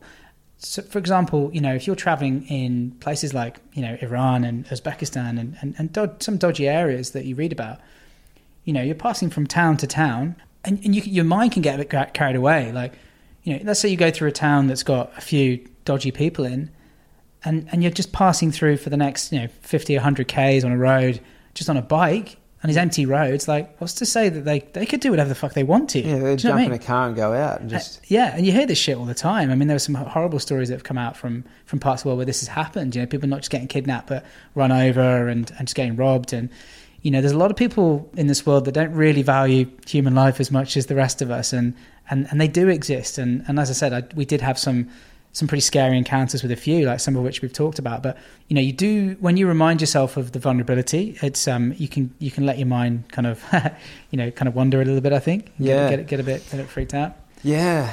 Uh, well, th- just accepting that. Yeah, Just accepting that and just like, all right, yeah, this shit could happen. But like, Yeah. uh, uh, with how many travels that I know and how many things have happened, like, you know, it's it's normally worth it, or Yeah. like Oh. it's normally, about, you know. yeah, But I was just th- thinking, like, when you're saying that, like, you're riding through these incredible places, right? mm. Was there any pinnacle, sublime moments that you had, like, Mm. like where you're riding through somewhere that was just like this is why you're doing it. Mm. Yeah, there is, man. There is, and I think I always get drawn to you know recollecting memories from Kyrgyzstan when people ask me that question, because you know every country had its merit and and, and they were very beautiful and special for different reasons. But Kyrgyzstan was the big turning point in the trip for me, and I think coming back to your earlier question, Aaron, around like you know that personal change and, and development, which was happening from the get go, as I found you know purpose and and and I found yeah true happiness actually in in kind of living for you know not just the moment but just feeling a passion that was driving me just made me feel incredibly satisfied with with life. And it was so simple and realizing the value of, of money and all that sort of stuff was um was made me incredibly present and, and happy but this moment through Kyrgyzstan this this part of the trip through Kyrgyzstan was definitely a, a defining moment for lots of different reasons you know what we found as we were approaching Kyrgyzstan, and if people don't know, like it's, I don't know if you know, man, but it's, um, it's sort of this crazy country that's tucked away just next to, to China on the, on the western border with China. And uh, when the USSR broke up, they, they kind of did a really terrible job of breaking up the borders there. And still to this day, there's, there's massive wars that, that still happen between Kyrgyzstan, uh, Tajikistan, Uzbekistan, and Turkmenistan. And they just put these weird borders in, almost to kind of encourage war in a way, so that they'd need to seek support from some sort of higher power, right? Yeah. Anyway, so it's been a bit of a nightmare of a, of a place, but it's essentially just these this hectic mountain range, basically, particularly the Tajikistan and, and, and Kyrgyzstan sort of side. Anyway, so we were getting into Iran and realizing that we had totally mistimed our fucking entry into this part of the world, right? because it was around November, December time as we were approaching, so midwinter. And um, Oh, so and- is this freezing? dude, it was minus thirty five when we cycled Fuck through. off, and you're riding a bike. Yeah, yeah, yeah, yeah. We got it all wrong. Got it all okay, wrong, okay, I get what you mean by like I was thinking like oh yeah, like you, you but not minus thirty five. dude. It was minus thirty five was the lowest that it got, but like day, like standard temperatures around that time was about minus five, minus ten as you're riding during the day, but during the night, You're riding on an ice road on a Yeah. mountain. Yeah, man, we were having to drink uh, so much water during the day just so we could urinate onto the gears and the um, and the brakes because they would just freeze up as you're as you're riding. Shut up. Yeah, do you ever slip on the ice yeah, all the time. and all crash? Did you fall off your bike? Yeah, we we take it pretty pretty steady, but yeah, loads of stacks, loads of stacks. Oh my Um, god! And being mountains, like, are you like able to ride up them? Are you getting off and walking a lot, and then like riding down? Like, Yeah, we give it a red hot crack and try and ride it as much as possible. But when there's a, a headwind and, and it's so steep and icy, you're often just having to sort of hop off and, and sort of lug. lug and you're still up. camping. So this is where this is where kind of where um, the hospitality kind of kind of comes in, and and also some pretty fortunate moments. Like, but yeah, as we as we approached this area in Kyrgyzstan, it was it was freaking cold, and we knew that this was kind of what we've been probably spending the last nine months kind of preparing for. This like felt like true adventure cycling. You know, for the first time, it was it was it was crazy. Every single person that we spoke, we couldn't find anyone that had actually ridden it in winter. So none of these like cycle uh, bicycle fraternity kind of like whatever blogs, bloggers, you know, books uh, that we'd read. No one had done it in midwinter, so we couldn't get any advice on, you know, whether it was even possible really. And of everyone that we spoke to, as we were sort of kitting ourselves out, in um, we found some like dodgy shops in Iran. We were buying warm gear, and when people found out what we were doing, we were 100% advised to to avoid it. You know, it's um, it's a thing you do in spring or You're doing an icy mountain range. Yeah, four thousand meters. Yeah, So you're ranges. fo- yeah, Oh my god! So like we're high altitude, everything too. yeah, yeah, yeah. It was um, So yeah, you're riding high altitude. You're you're exerting your body on high altitude as well. So it's like you ha- are you having trouble breathing when you're riding these? yeah. It was quite. It was yeah, lightheaded and everything. definitely at 4,000, 4,500 meters. you oh start my to god! that. This is this is okay. Okay, this has just changed. Like even like just my perception of the trip because this Yeah. perception is like you know like riding a bike through camping, you know meeting people, like the whole traveling thing. Mm. Now suddenly we're in like this is ex- expedition. Mm, oh, it definitely, it, de- def- de- it definitely took on that, and I think it took us ten days. To, was it ten days, something like that? Between seven and ten days to cross this section, and there was maybe a few like road trucks, like you know, on the road, but we didn't really see any other anyone else on the road for that time. And um, you know, to your to your point, we kind of got invited in on every single night bar one, and um, which was which was fortunate. You know, people giving up their beds for us and things like that because they literally thought we were fucking crazy. Yeah, and you're gonna freeze to death. Yeah, we slept in a restaurant one night as well. We slept in quite a few restaurants, but but yeah, it was um it was a wild place, and the landscape was nothing I've ever seen before, man. It was absolutely beautiful. I mean, it was, you you know ice cap mountains. It was we had really good you know crisp bluebird days for the mo- for the most part. So it was just it was just stunning. I've, I've never seen anything like this snow, before. just white. Yep, totally white. Trees. No tree. Uh, it was all kind of above the tree line, um, but some really jagged, jagged, stunning kind So of, mount, kind of kind of ice, mountains. winter Iceland kind of looking terrain. Yeah, it was magical. And this is where kind of one of the kind of one of the craziest things that happened on the trip happened. Um, the whole trip happened on this leg because there was a town called I think it was called Sari Tash, and we'd stayed in the restaurant there. That was it that night, and we'd sort of got fed up on. I think they eat plov over there, which is basically just like lots of big piles of rice and carrots and maybe some goat or something like that. And so we got fed up of, on that this stuff, and we knew we had I can't remember, maybe, maybe 50 to 100 Ks to go, but it was like slow, we would do maybe like 10, 15, 20 Ks a day because it was super slow going at this point because of the ice and the wind and the, and the mountains. And we worked out that there's going to be this one section where we're going to have to camp out because we couldn't see any towns, we couldn't see anything. And um, Do you know? Did you know you had the gear good enough for like that? Like if you spend because obviously you knew like you're gonna have to camp, but like Yeah. if it's mi- if it hits minus thirty five, like are you? Do you know your gear is good enough that you're not going to freeze to death? Probably not, man. We, I reckon we had a very good sleep. I had a good sleeping bag, a good rab sleeping bag that got down to like a, I think an extreme temperature of maybe like minus twenty, minus twenty five, something like that. Uh, but to be honest, yeah, we, we didn't really back ourselves kind of camping. We were hoping we'd find, um, I don't know, we were hoping maybe we'd find some good Samaritan out there Yeah. or just something, you know. And then, mate, as we left Saritash, the weather turned big time. You know, we probably got five, ten k's out of town, and it changed. It went from this like stunning landscape to a total whiteout blizzard, and and we were like, we're kind of pot committed at this point. Um, you know, it's like, do we go back? Do we keep going? And it was like, no, we've got to camp. So Like, exposed. I, I, just, just for the for the listeners, I just want to really. So you're on a you're on a mountain range, icy roads. You, you know, you've got a wind chill. If there's a blizzard coming in, if it you're in an area that gets down to minus thirty five, so it's like, you know, this is extreme, extreme um, climate here. Yeah. And if the uh, blizzard's coming in, you've got the wind chill. You've got like I'm guessing there's like gaps in your jacket. You know, you've got like maybe goggles on. I don't know if we, you. yeah, we bought some like ski goggles that we were wearing, and we, you know, you know those like things that they wear and on motorbikes where they have those like, you know, those things you put your hands in. Yeah. they're, sort of big, warm, furry kind of Oh, they attachments. get, do that? You That go on um, on, the, hand- handpiece. Yeah, yeah, we, we bought those on the bike. and that's we, we had, we had those. and- yeah, so we kind of um, But even that, your f- fingers because they're separate. Like were they were they mitted? uh, mitten, mittens inside those. Yeah, Yeah. it's still cold. You know, Yeah. still cold. And you're still, you know, your bike's freezing, so you're still having to like get out, piss on your bike, you know, every couple of k's to kind of, you know, keep it working. And this was the this was definitely one of those shit your pants moments for me. That was like a moment of uh, panic for sure.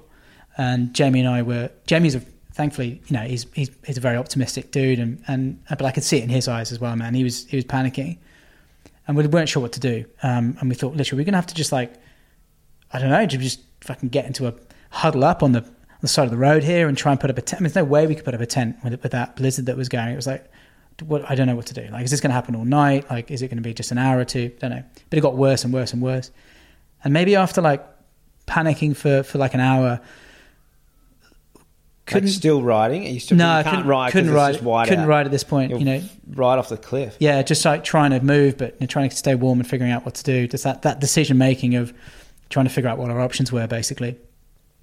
And then, um, and it sounds like it sounds like bullshit, uh, um, and because we hadn't seen one of these for the entire trip, but we started walking around just to see what we could find to maybe like sort of huddle up next to or something. And in the distance, through the whiteout, we could see this kind of some kind of dwelling. Um, and as we got closer, it looked like some kind of road worker's truck. And we thought this is a fucking lifeline, you know. And it was obviously a, a, you know people that sort of maintain the road at certain times of the year you know, have used that truck, and then they leave it for winter, and then go and sort of you know get back into it for, for sort of spring or whatever. And um, and it was a lifeline because we, we we sort of went up and um, uh, I mean we would have broken into it if it if we couldn't, but it was it was even open.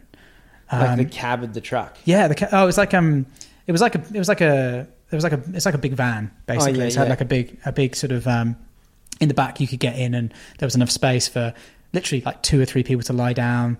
There was a fireplace built into it as well. Shut up. Not, you know, not joking. There was a pot of tea and coffee, and there was like a stack of rugs up to here. I wonder if they had it parked out there for survival situations. Dude, I think it was just maybe, maybe. I think it was just one of the luckiest things that ever happened to us in our lives, man.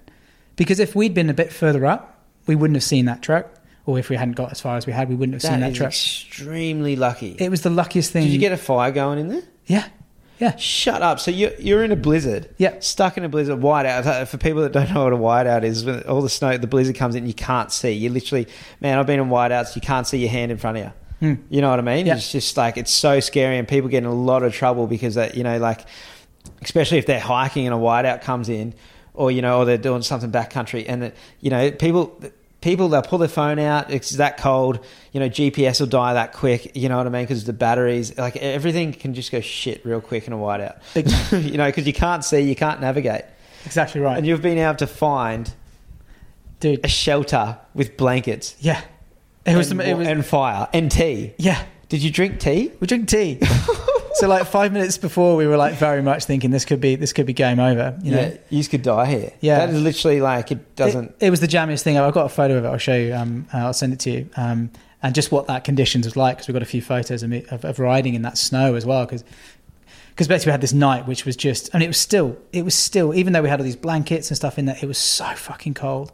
For sure, man. If we'd slept outside, we would have. I don't think we'd be. because well your plan B would have been like what maybe like open up your tents without setting them up just to get in Yeah. with your sleeping bag and just lying together in a sleeping bag with like your tent wrapped around Mm-hmm. you in the snow and just get Exactly. Yeah. Maybe use our bikes to sort of fashion some kind of, you know, windbreak wind shelter. I mean, oh I've seen the, the snow caves that you that you've built, man, but we didn't have the the, the sort of skills or the or the sort of um, the, the the presence and calmness in that moment to do anything like that. It was just kind of that panic station kind of moment.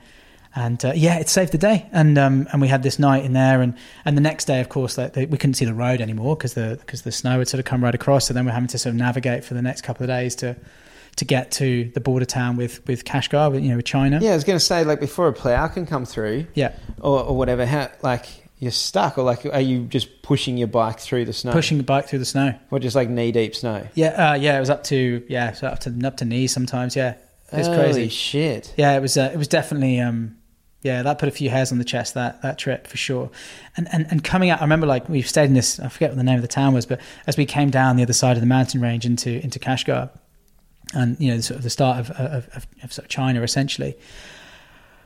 We'd built this up as like that was the pinnacle moment of our trip. You know, it was like from here on, you know, we've we've done it, Jamie. We've fucking we've earned our adventure touring badges now. Do you know what I mean? yeah like you, know? can get yourself through any if you We- can get yourself through that Yeah. And we built it up like it was going to be coming out of winter and quite literally into spring, you know? yeah Little did we fucking know that we then had two deserts to cross, which was going to take us six weeks.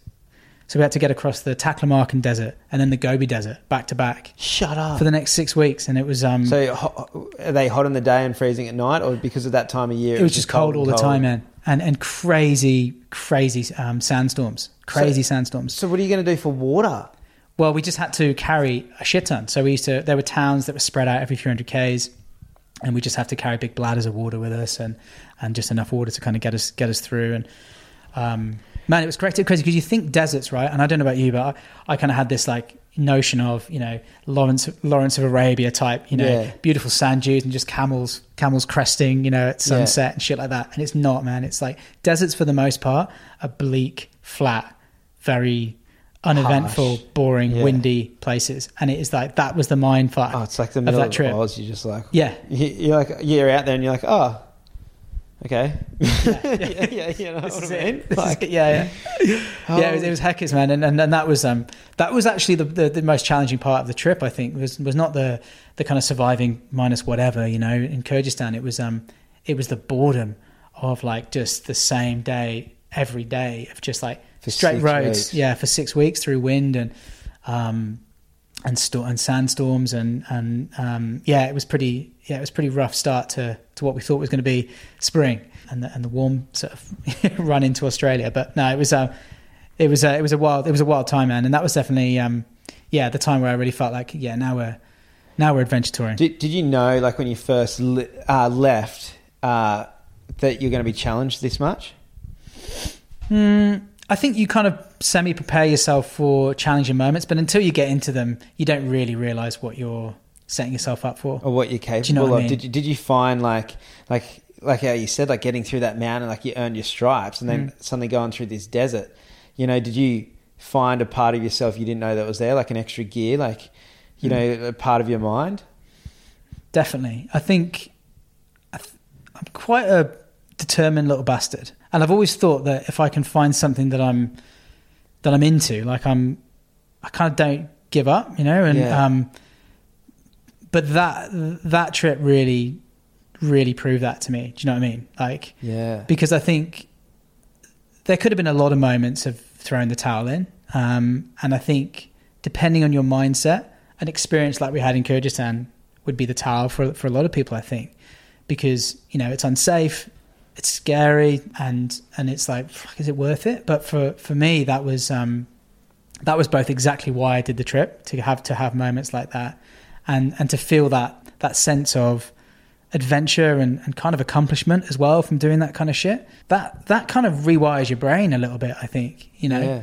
I think that changes the way that you kind of approach lots of other things, and without getting you know too deep, I think that's been a big that's been a big lesson and and sort of alteration in the way that I live my life after not not just that Kyrgyzstan experience, but the trip in general. It's like, well, fuck, if I can cycle across the world, like what else can I do? Yeah, know? yeah, yeah. I was, just, I was just thinking too, like how many times you're you're in that zone of pushing yourself, like so across the desert kind of thing. Yeah, you're there, and the thing is, it's it, it, it was making me think of like sailing, like when you're in the middle of the ocean, Mm. a storm hits, like you can't check out. You've got to deal with it. You know what I mean? So like you're you've put yourself in this situation, like you and you and your mate of like having to be completely responsible. Mm. You know what I mean? To man up to anything Mm. that gets thrown at you. So uh, you know you can't be a pussy. you know what I mean? Like uh, you've got to find your strength, and you got to you know. And that is that's exactly right. And that is a liberating feeling to be entirely in control of your destiny, basically. And I think that's one of the things that I was trying to get away from before. Yeah.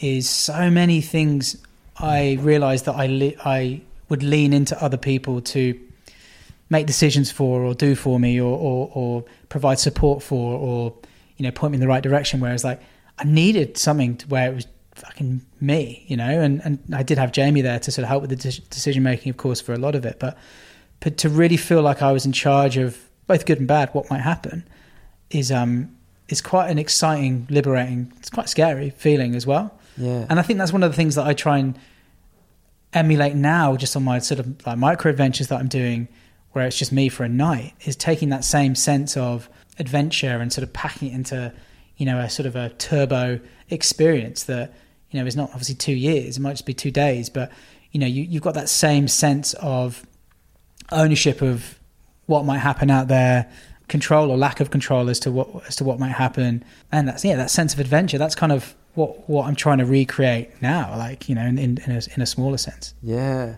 Well, i i and, and keep that fire within you. Mm, You yeah. know what I mean? Yeah. Yeah. So, did you by going with Jamie? Did you like? I, I can understand why you're best mates because you had trials and tribulations together. You know, you had Mm. to you had to work together as a team. You had to get yourself through stuff. But did you ever piss each other off Uh, by being in such close vicinity, doing so? Because like th- I'm just thinking about, like, especially with endurance, like you you in this spot where like you know you're getting hungry, you're getting tired, you're getting dehydrated, and you've still got to push on, and then like you know Mm. you're working together, and then like you know you know, and that's that part where, where you get like highly agitated, Yeah, yeah. you know. yeah, I think it, I want to say that we. Well, I don't want to say.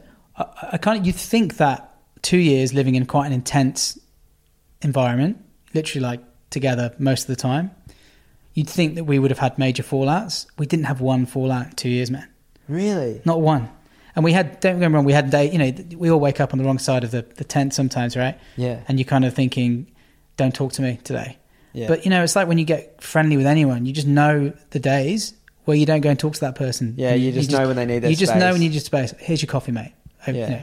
Yeah, it's more because you're a team. You, that's support. You know. Yeah. I would regularly say to people, like, I wish I found Jamie attractive because we could just go and spend the rest of our lives together. We wouldn't need anyone else. Do you know what I mean? We were like the best couple on the planet without the attraction. But um, but yeah, we we we formed a super tight bond, right? And so yeah, we had days where we got a bit Uh, you know, it got stressful, but he's a pretty easygoing, very easygoing dude. I mean, Jamie now lives in a in a, in a commune in uh, Portugal. Oh, really? Yeah, so he um, he's part. He was he joined a commune and then he sort of got land near to it now. He's sort of kind of involved, um, but but Jamie is like, you know, Jamie's very alternative, right? He's he was a hippie. He's a total hippie at heart and nonconformist, and and so uh, and his attitude to things is generally just like pretty happy-go-lucky. Yeah. And when you do those sorts of trips, you want to be with people like that, right? Yeah, exactly. you know, take the rough with the smooth and keep a smile on your face. Yeah. We had this weird saying that like because we kept we raised um 100 grand for charity right during this trip, so we um 100,000 do- um, Aussie dollars, and uh, we were raising for two charities. So uh, as part of that, we were keeping a blog. Wow. We were keeping a blog, and we were um you know we were sort of you know, capturing a lot of content and sharing it with people and. You know, with a view to like just share the adventure, but maybe get people to donate towards brain um, uh, brain tumor research or MS Society. And every time something weird went wrong, the first thing Jamie, like the, the, the weird one mister experience or getting robbed or all the other shit that he got, you know, tick in his dick and all that sort of stuff. Um, Got a tick in his dick. yeah, uh, just, it would always be like, it's going to make a good blog though, isn't it? You know, Yeah. and he just had that approach. It's like, you know, he just wanted to celebrate the good times and the bad. And, Yeah. um, and just, at the end of the day, it makes a good story. yeah, exactly right. You know, and he had that approach, and uh, and I think, um, yeah, we we were a really good team, really good team. You know, and uh, and I think back to what we said before. I think if you're going to do any kind of adventure, I think there's hats off to people that do that sort of thing by themselves because they do. I'm I think I'm too much of an extrovert to do that. I think I'd probably Yeah. go insane if I did the whole thing by myself. I'm very much of the mindset that doing it with someone else is both more enjoyable for someone like me, but also sa- a bit a little bit safer just to share that experience. But uh, yeah, hats off to anyone that kind of does it does it solo because it's a it's a different kettle of fish. Yeah. Yeah, Yeah, it's funny because I, I like to do a few a lot of trips solo, but at the same time, I just do that because there's no one that can come. Yeah. you know what Yeah. I mean? So Yeah. I'm, still, I'm not going to hold back, but I love, I love an Yeah. adventure with with mates, especially especially getting into like those hectic situations. Like Alexa, Blake and I when we sailed, it was just so magical. Mm. You know, like a mutual friend of ours, like still stoked Alexa, but you know, like Blake and I on that trip when we got attacked by the shark, like it was just like Yeah. Such a um yeah, bonding moment in a way. I've always got that with that dude, you Yeah. know, and just for us to both step up in that that Yeah. moment as well, you know, like it's just like is that your is are they the, the best friendships that you've developed in you know over the last sort of ten years or so, mate? Has that been through? Are they mates that you've done adventures with primarily? yeah, a- you yeah, know, it's, it's weird. Some, some of the closest friends in my life now, people that I've met adventuring. Mm. on adventures and like been through something together. Yeah. you know what I mean. Like I've I've got my mates that I grew up with, and we're we're all super close and everything too. And then I've got um, such a solid foundation, like solid group of friends that are just Mm. from like just you know met somewhere. Blake, I met him, him and Foy, his mate Foy, are all backpacking in South America. 13 years ago, 14, 15 years ago. And he was riding a push bike down down the street and I called him over. I saw him, I was like, is white dude. I called him like called him over and asked him for some information of like where to stay or what he was doing. Mm. You know, and then next thing like we're camping together, And next thing we're traveling together and then it just it just started. Like we backpacked all through South America together and then years later he came over, he bought a car and was driving from Canada down to Panama and he came and stayed with me in Whistler. We went on this adventure and then um him and I camped, I did stuff down in Sydney, and then we went sailing together. It's just like you know, like always, just you know, just these. Mm. Yeah, yeah. There's nothing. I, I, that's uh the bond that you get with doing, you know, adventure with someone because you've got a you've got a common goal that you've got to work together Mm. to get to. Yeah. You know. Yeah. So okay, so coming through China, Mm. You know, like one, um, now I'm thinking like once you're getting into Asia, top of China, no, maybe not. Mm. But now getting into Asia, then what was it coming down through like what Vietnam, Cambodia, all that? Like Yeah, yeah. It was sort of getting onto that. That I guess you'd call it the sort of the the more trodden sort of route, right? Yeah, you know, now, I'm, I'm thinking, I'm, I'm guessing that like the trip in itself turned from more of like an expedition, kind of like you know Europe, a bit more fun, like Mm. Yeah. camping, to something more like um, you know cultural to expedition. You know, Mm. get, now going down through China, like Chi- China's like I really want to go to Mongolia and like th- those little countries that you were just saying. Like I'd love to experience the alone season Yeah. in Mongolia. Yeah. Oh my Watching that. god, it looked amazing yeah, but then you know now I'm thinking if you're coming down through Now you're hitting like backpacker central, like Yeah. party central. I'm thinking like, are you getting off the bikes and getting into the hostels, like and like Yeah. you know eating more street food? Like once you get Yeah. down into Asia, I'm thinking like this whole trip's about to change. Mm, yeah, it, it did actually, mate. It's a, it's a good good observation because I think, you know, once we got into the middle of China, we sort of hit uh, Chengdu, and then we sort of headed through the middle. And, and fascinating. China is a fascinating, crazy place. Culturally, crazy, right? I didn't never quite got my head around it. But you know, I And it's huge. it's enormous, man. And like the different provinces, like the Sichuan province, is it Sichuan or is it Yunnan? One of the provinces has something like 20 plus ethnic minorities within that one place. And so you'd be cycling and, you know, people would be dressed up in a certain way with a certain type of hat on. And then you go literally like 100, 200 Ks down the road. Um, it's a Rasta, it's a Rastafarian um, kind of ethnic group there, right? And everyone's walking around with dreads and they've got a different kind of way of like sort of You're kidding. no, I'm not joking. It was fascinating. And then you go further on, you're, you're on the fringe of, of Tibet here as well. So you're passing monasteries and, and, and super spiritual kind of you know, people and places. And Really? it was wild. It was That wild. just blow me out, like having such subcultures. Because when I think of China, I think you, you know, like more of like regime, as in like Yeah. don't go outside the box. Mm. Now you're saying there's like, you know, Mo- uh, man, it, it's, it, sub, reggae subculture. dude, it's, it's, it's really, it's really crazy. And yeah, I, I'm- I'm kind of the same. It's kind of a really interesting, I mean, I have generally found from travel is that the warmer the climate, the, the kind of the warmer the people are generally. Yeah. um, and so, and, and sort of, uh, you know, definitely in that sort of Sichuan Yunnan, it's kind of tropical as you're heading towards Laos and uh, had some good times. Uh, but then, yeah, you sort of, you, you start to see more white faces on the roads. You know, you, you we stayed at hostels because we come, you know, it's kind of W- cheap. Was that weird when you first started coming into like say tourist areas? Mm. You, you know when, when you've been traveling so raw, so Mm. wild, and then next thing you come in, you're like start Yeah. seeing other white people, and then talking to them and just being like, oh no, I've just I've been riding from England. yeah, yeah. you know, you know yeah, what I mean? It was kind of mixed feelings because there's part of me that was, you know, we were 25, 26 year old, you know, red blooded males, you know, who've been, you know, out crossing deserts and mountain ranges for sort of the last however long, year and a half or whatever. Um, and then all of a sudden, you know, you're sort of in a backpackerville, you're seeing other travelers and you can sort of share war stories and, and communicate in a kind of different way and just party and just generally just kind of enjoy yourself being 26. And so um, I was really looking forward to that. But um, I remember Jamie and I very quickly we, we were kind of fidgety and, and kind of uncomfortable with, you know, the y- just with that lifestyle. Yeah. you know, it's kind of fun for Fun for the weekend, yeah. fun for a weekend. yeah, when you're you kind of- saving your one euro a day. you're yeah, like, yeah, exactly right. Yeah, that's it. And it's just blown, right? Friday night, it's on. Yeah, But I, I- I get what you mean. Like being suddenly immersed in, in that, it's a different culture. Like yeah, it's a, it's yeah yeah yeah because you, you're out raw and wild, and you just want to get back out there. mm, yeah. You know, because exactly. it's that's the freedom. You got so much freedom out there. yeah, exactly. Yeah.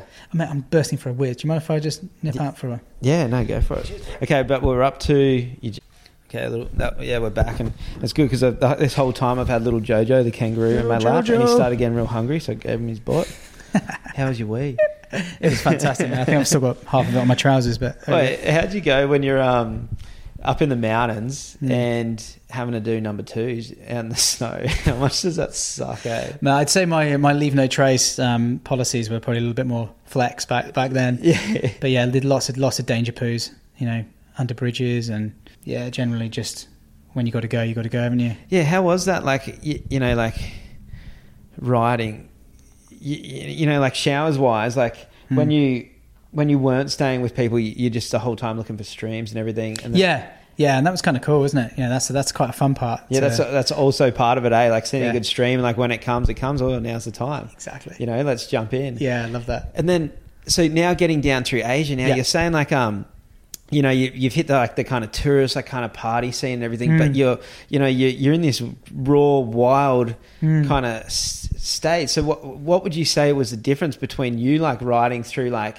Southeast Asia, going through Laos, Vietnam and, and Mm. Thailand and everything? Like what, what did you experience different to like what the normal backpacker or tourist would experience by going on bike? Yeah, I- I think that the it's a. I mean, Southeast Asia is crazy, man, because it's such culturally a fascinating part of the world, and um, it's a lot more congested than what than what we we were used to. But the beautiful thing about this probably comes back to why bicycle travel is just so damn good, man, because you know, if you're on a bus or on a train, you're obviously, you know, you're A, B, C, D, Eing it, right? You're sort of heading to the main the main spots, and you know, there are other ways that you can travel as well. It's getting a motorbike over there or whatever. But what's so cool about a bike is, and where you really immerse yourself in a culture is, it's the stuff between those towns. It's all the shit that you see between the hot spots, Yeah. and that's what bicycle travel was good for. So, you know, if we'd had a you know a bender in, you know, Siem Reap or something like that, you know, we knew that we'd have however long it was to the next ta- main town. Like, we, knew that we could have that come up air and sort of escape that very quickly on a bicycle, because as soon as you start pedaling and you start to get that heart pumping again, get the oxygen flowing, and just getting out of that little bubble of you know partying, um, you're back out there. You know, and yeah, it might not be as in some sections, it might not be as wild as you know, freaking Iraq or whatever, but it's still still wild, and, and, and you start to see the locals who are probably not that familiar with tourists as much as their kind of brothers and sisters over in the main city. So you sort of start having those encounters that are, you know, A bit more real. yeah, and so we it, yes, it was a back, it was kind of more backpacker and, and, and we had had a good time, but we still made the most of those sort of in between sort of moments, and that what's that's what kind of you know sort of kept me um, sane. I think. But in Southeast Asia, like when you Yeah. as you're saying that, I'm. I, I, so I remember bussing across across Thailand. Now I'm thinking about the roads, how dangerous Mm. and wild those Yeah. roads are, and then and you're saying the locals, you know, not used to you know seeing those tourists, and I was thinking neither are the bus drivers. you know what I mean? Like you, you know, you're, you're these two white tourist dudes on on the road, on like, and we all know how crazy like roads are in Southeast Asia, Dude. and how busy they are, and people driving on the wrong side of the road just to get there, you know, around everyone. How are you how are you navigating this on a push bike? Mm. Yeah, it's funny you say that because I see I see bicycle tourists now on the road, and my first thought is, "Fuck, you're vulnerable. What are you doing?" You know, and I, I have to remind myself that I did that for two years. Yeah. But you kind of, I remember when we started, you know, we had, you know, all the gear. We were sort of like, you know, helmets and all the rest of it. But you know, I'm not proud of it. But you know, we didn't wear helmets for for the trip, right? You know, we, you know, we. Um, we weren't pictures of health either on this trip. I mean, I was a smoker as well for the for the duration of this this adventure as well, right? So, um, it was kind of we were very non-traditional cyclists in, in many ways, but the roads were you just get used to how perilous they are, right? When you first start, you're like, this is hectic. We got, you know, especially um, you know, mot- no, not we didn't cycle so many motorways, but some of the major roads in Europe, you got like not road trains like you get here, but big fucking trucks that pass within like a meter and a half of your bike, and you're like. Nearly blow you off. Yeah, that's pretty close call. Um, but you just get used to it, man. You just get used to it. And so by the time, uh, you know, we're in Southeast Asia, most of the roads there have some sort of not a le- not, not a lay-by, but they have space between the sort of grassy verge or whatever it is and the actual road itself. And so you just sort of hug into that sort of not lay-by, hard shoulder. You sort of tucked into the hard shoulder as much as possible, really.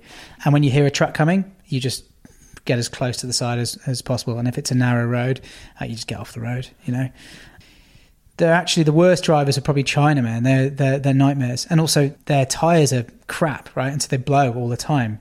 And they reinforce their tyres with really fine metal, uh, which is a shocker for punctures, right? Um, and so we'd, yeah, we'd have spells in, in China where it'd be like six, seven, eight, nine punctures in a day where you're having to sort of pull over and, like, you know, put a patch on your inner tube and get that Oh, going. That's a whole nother question. Like, yeah, like are you taking like heaps of tubes and bike pumps and like punchy kits with you, or, can you replace those tubes when you're on the road? Yeah, you can. I mean, I'm I'm pretty. I'm not the most mechanically minded dude, and that's what I like about bikes is that they're really simple. And when things go wrong, you can pretty much fix it yourself as long as the the metal doesn't break. I made a point of getting a, a steel bike, and I- I'd advise anyone doing big trips to do steel, if you, especially if you're going overseas, because when steel breaks, you can obviously weld it, right? And most people um, around the world know a welder of some description.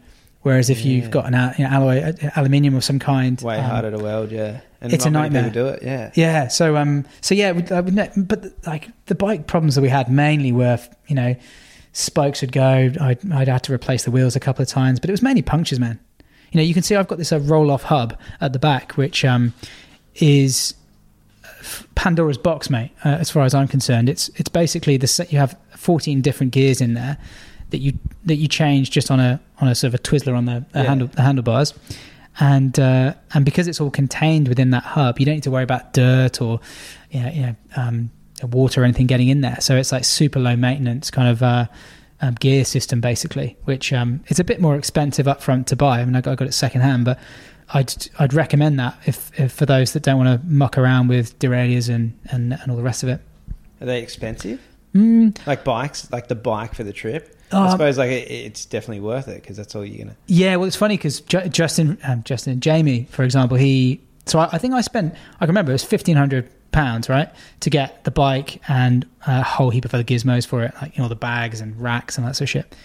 And Jamie spent probably like maybe half that, but the nightmares that he had with his bike. I mean, it limped into Sydney and he put it straight in the bin pretty much because it just broke. You know, every God knows how long. It was just constantly trying to find a mechanic of some kind to, to fix things. So it's a good lesson in probably spending a little bit more up front to sort of All that. avoid the headache So once you get going. so if you, you go all through Asia, through Malaysia, through Singapore, Yeah.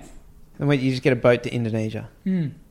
Well, basically, what happened is we had too much of a good time, and we ran out of money uh, when we got to uh, Lombok, and so we were we, we were eyeing up getting a um, yeah jumping on a boat um, from East Timor across, and that was always the plan because we were sort of pretty adamant that we didn't want to get on a plane, and uh, but yeah, we basically just ran out of money into Bali Lombok area, and with pretty much our last remaining hundred bucks or two hundred bucks, we got a flight to Darwin. And when we got to Darwin, we went and worked in uh, pick, ma- pick mangoes for uh, for about two months. How is that? How is that coming into Australia to like you know the back to the Western world after spending like you know two years Yeah, you know riding? dude, I saw a baguette at the airport for eight dollars, and I remember thinking, "What the fuck is Yeah. that?" Uh, and I thought we need to get jobs immediately. Um, but yeah, it was definitely um, it was definitely a bit of a cult- culture shock for sure, being back in a fully Western sort of country again. and doing work. Yeah, work, but I mean, it was fruit picking. You know, I kind of Yeah. enjoyed it, and it was. Uh, I like kind of hard hard work, and I like getting to the end of, the, of a day and just being kind of broken. You know, from hard work, hard labor. It felt good. Um, got to meet some really cool people, and I got to eat, eat more mangoes than I could possibly. You know, Were you still sleeping in your tent? still slept in the tent. yeah. Yeah, yeah. We found a campground nearby, and we just worked there and saved a load of money. And then we went to go and work in a fishing lodge uh, over in um, Dundee, which is sort of a, a bit further sort of to the west from from Darwin, which was uh, yeah, wild place. Just worked there for uh, in a in a sort of a bar, kind of fishing lodge. Yeah, for for about a month or two, and then um, and then saved up enough money to basically just go through the guts um, all the way to Adelaide, down the Stuart Highway, and then across up to Sydney. Oh, so you went, you rode down through the desert, down Yeah. through Alice Springs. So Yeah. then straight up, you're having those hot days, Yeah, like no, uh, like cold nights, but also like along that trek compared to other places you are in the world, it's so far from town to town for water. Mm, yeah, yeah, it was definitely a shock. Once again, we got pretty well drilled in carrying a shit ton of water on the on the bikes, and um, but yeah, it was definitely the hot. It was the hottest we'd been on the trip. Was because we crossed it once again. We mistimed it all, and it was January when we were doing the the sort of you know the guts, right? So Fuck off. yeah, we did it in January, and so middle of summer, middle of summer. so it was. Uh, like Yeah, we- 45 degree days. yeah, it was we- one of the guys. Uh, we met this German, this crazy German cyclist. He was a bit of an odd guy actually, but he um, called Gunther, and he uh, he had like a temperature thing on his. We, we didn't have any gizmos on our bike, man. We, Yeah. we really didn't didn't have phone uh, phones for most of the trip either. But he had a thing that with a temperature gauge, and it, it hit fifty degrees on on his thing when we were in. I don't know, somewhere north of Alice, somewhere between Alice and Yeah. and uh, and Darwin. So yeah, it was pretty pretty toasty out there. But um, Oh, mate, too Yeah. right. That's like, I, I wonder, I'm just wondering if your body's like slowly climatizing to that because if you just put your put anyone on a push bike Hmm. in 50 degree heat, you, you know they're not going to last long. Like that is severe, harsh country out there. Like we, yeah, oh, I don't know if I can say the, the show that I was just working on. Putting people in the outback, eh, they had to change everything because the outback is so harsh. Mm. You know what I mean? Because they couldn't have, you can't have people standing in, in 45 degree heat or 40 degree heat for hours. You know what I mean? And you're putting yourself in a situation where you're riding a push bike yeah, was, through that for, you know, 100K, 200K. Man, it's even even day, you know? even yeah. Talking about it, it's like it is. It was a bit of a bit. Would you do it again now? hmm. Or the, do the you whole, the, or whole, do the whole trip. Well, just or even any big parts of it. Like, Mm. do you like? Do, do you feel like now that you've come back, it was something you, Mm. you've done and accomplished, and you don't need to do it again? Or like, do you do you miss like do you miss those days of getting on the bike? You know, like you know, doing it for a weekend would be something different. Yeah, But like, would you be like, oh, you know, you know, I've done it before. I might jump on the bike and ride to Western Australia. Do you? I suppose You Mm. just don't have the need for that It's, anymore. yeah, it's funny because I thought, as I said at the start, you know, a few weeks in, I was like, "This is me. This is me for good." You know, I'm not necessarily on a bike. It, it- the, the excitement for me wasn't necessarily the bike. It was it was seeing the world in a slightly alternative way. Yeah. And so the plan that we'd that had sort of built during the trip was we were going to go and pack raft the rivers in South America. So the plan was to save some money in Sydney, yeah, get over to yeah, probably somewhere like maybe start in Brazil, but they're basically going to try and find some of the tributaries that feed into the Amazon and just do some of some of the rivers up there. That was kind of the plan. Wow, that would be amazing. So pack rafting. Yeah, and I've I've done a few pack rafting trips in in, in Oz, you know, in, in Tassie, and uh, that's a whole other story. But um, but yeah, kind of pack rafting has been something I've done, but it, you know that trip didn't, you know, extending the trip beyond the, the two years on the bike didn't happen. But yeah, to answer your question, I think I'm I really miss I really miss um, waking up every day and having an adventure with ahead of you and having no idea what's going to no happen. idea what's going to happen. that was a, that's a good feeling. And i think being t- the time in my life being you know mid 20s is such an exciting time. You know it's such a time where you, you're beginning to kind of understand yourself a little bit more you know the whole world's in front of you which is quite And Um, literally in front of you. yeah and and what's going to happen? Where's this going to take me i had no idea you know and and and you know it's led me to led me to sort of setting up you know, we're explorers and living up in the in the northern rivers and you know if you said that to me you know before i set off that i you know this is where i'd be now in 2021 i'd say no fucking way you know? I- so Yeah. I just I- and it's all through it's all through been you know being uh, yeah putting yourself out there and just uh, and embracing adventure and change and, and and and throwing kind of caution to the wind a little bit. Yeah, it's like Eric. I, I did fourteen thousand miles to Chile. Oh yeah, Uh, a podcast with him. I met. He was riding a, a motorbike Hmm. from Oregon down to Patagonia, and then back. And just watching his story, see where he ended up, and like he ended up in this town, the south of Chile, that he got stuck with COVID.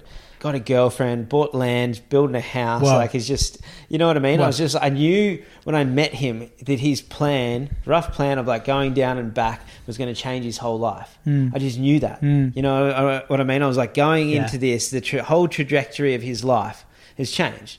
You know what I mean? Like the whole trajectory of your life. Like you left England, now you live in Australia. Mm. You know what I mean? Now you live in the Northern Rivers. Mm. You've got a, a company which promotes the adventurous lifestyle. Mm. You know, you know what I mean? And it's Mm. like you also, you know, you've got the merits to be able to also do that. Mm.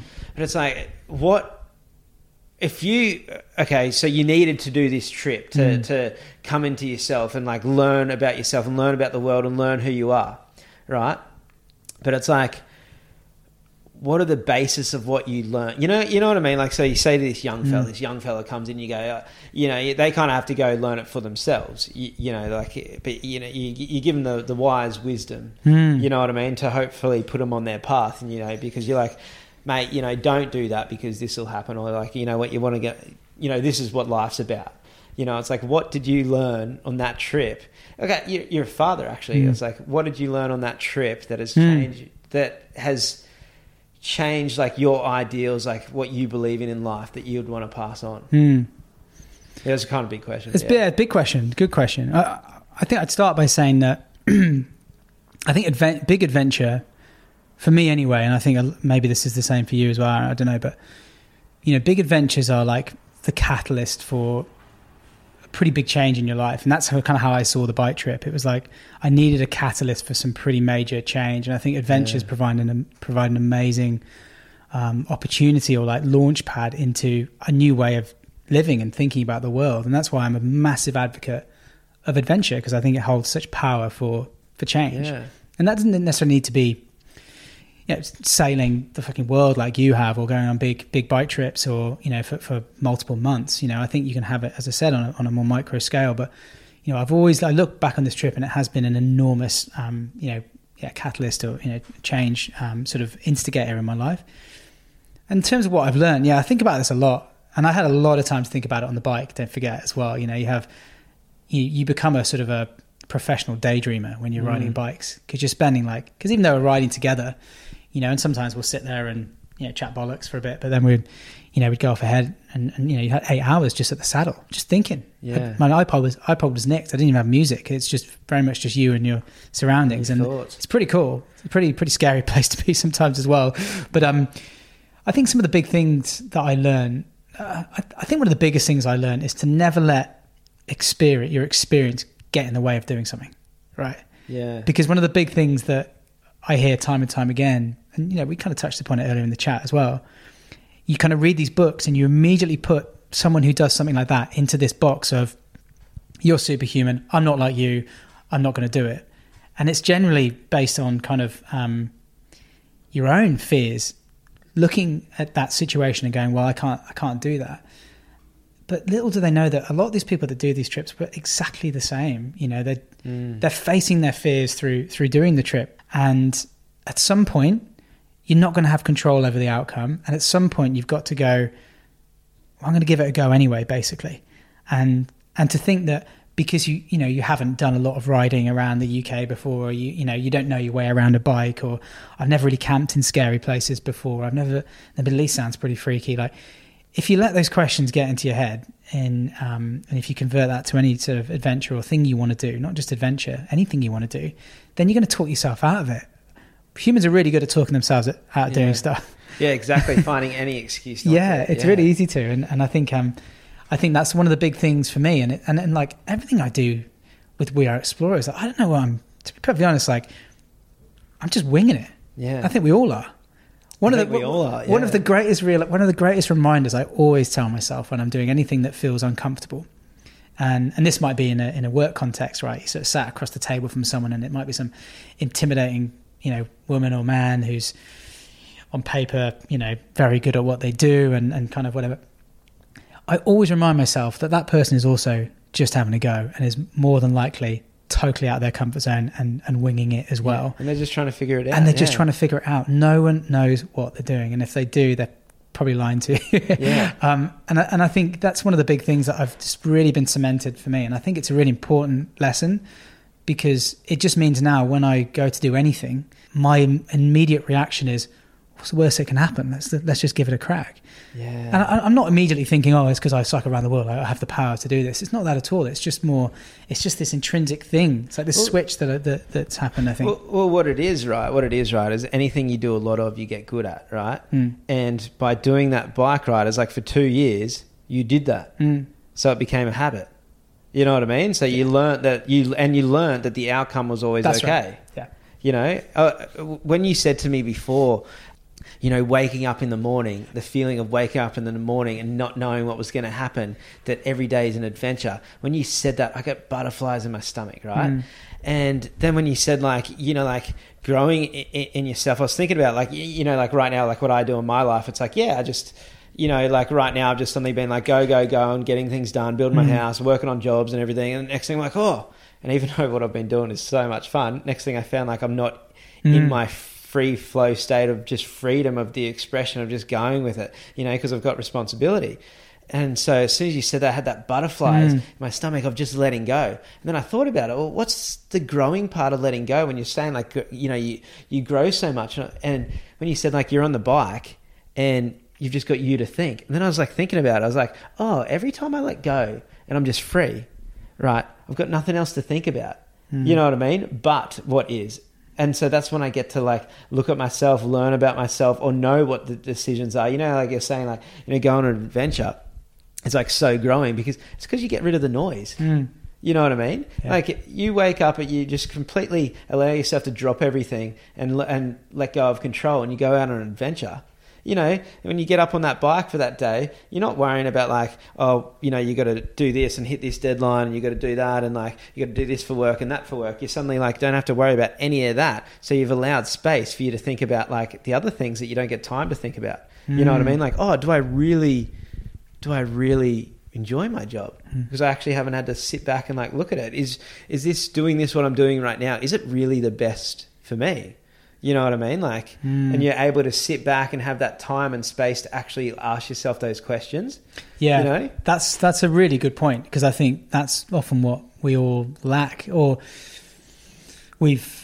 It just so happens that we live in a society now where we don't give ourselves that time, right? Just to really sort of sit and and, and, ref, and reflect on what's going on. You're just fucking going for it all the time, aren't we? Yeah.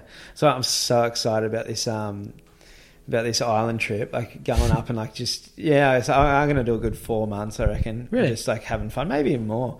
What's the trip? Well, I want to ride a push bike. I don't know where the push bike's going to come in to where the knee comes in when I can do it, Mm. but I want to ride a push bike up east coast, oh, east coast of Queensland, and go dive on the islands. But the main trip Sick. is to go to the Keppel Islands, camp on the Keppels, follow the boats going north. So just hitchhike on yachts that are going north. Go to the Percy Islands, which are real remote. Wow. Camp on them for that's the main part of the trip. I want to spend at least a month on on Middle Percy Island. And the thing is about this, everything I've been researching is that like I thought it was going to be this raw, wild, like survival island trip, and then everything I'm researching is like, well, there's going to be yachties stopping through at the right time, like Mm. kind of like every day. There's going to be different people anchored in. There's an A-frame on the beach that you can actually camp at that actually has because there's there's a one couple that live on the island, and then you got the yachties coming to the beach every day, but they've built a, like a common place for the yachties kind of thing, and you can camp there, and there's a solar panel. And there's a water tank from the roof of the thing. So there's like the so the next thing went from like you know, there's obviously not going to be a reception or whatever, but I'm going to be able to charge a light, charge charge a camera. Jeez. I'm going to be able to That um, changes the game. yeah, well, I've got to I've got to call the homestead. I've I've got to figure out if it's still there and in working order. But there's a water tank there, so now I've got like water. You know, that was the biggest thing, like trying to get coconut survival. Supposedly, there's a fire pit there with a grill on it, like a, just a metal plate on the top of grill. So it's like straight up. I'm like, oh, okay, there's a place to be able to cook my fish. You know what I mean? It just suddenly limited the stuff that I had to take, Man. and it went from like this survival trip to like actually camping and being able to Mm. give myself everything to explore the island. So I'll just take some rice and lentils and some stuff and catch fish. You know what I mean? And it's just like now I'm thinking I've got this whole island to explore to like Ah. dive and like meet different people and like Yeah. see where I end up. And then like when I'm ready to leave, whatever yacht's coming through, they're going north or south. If I go to the Whitsundays and then camp on islands there, or go back south and wherever I end up back on land, I just Mm. hitchhike back to my car.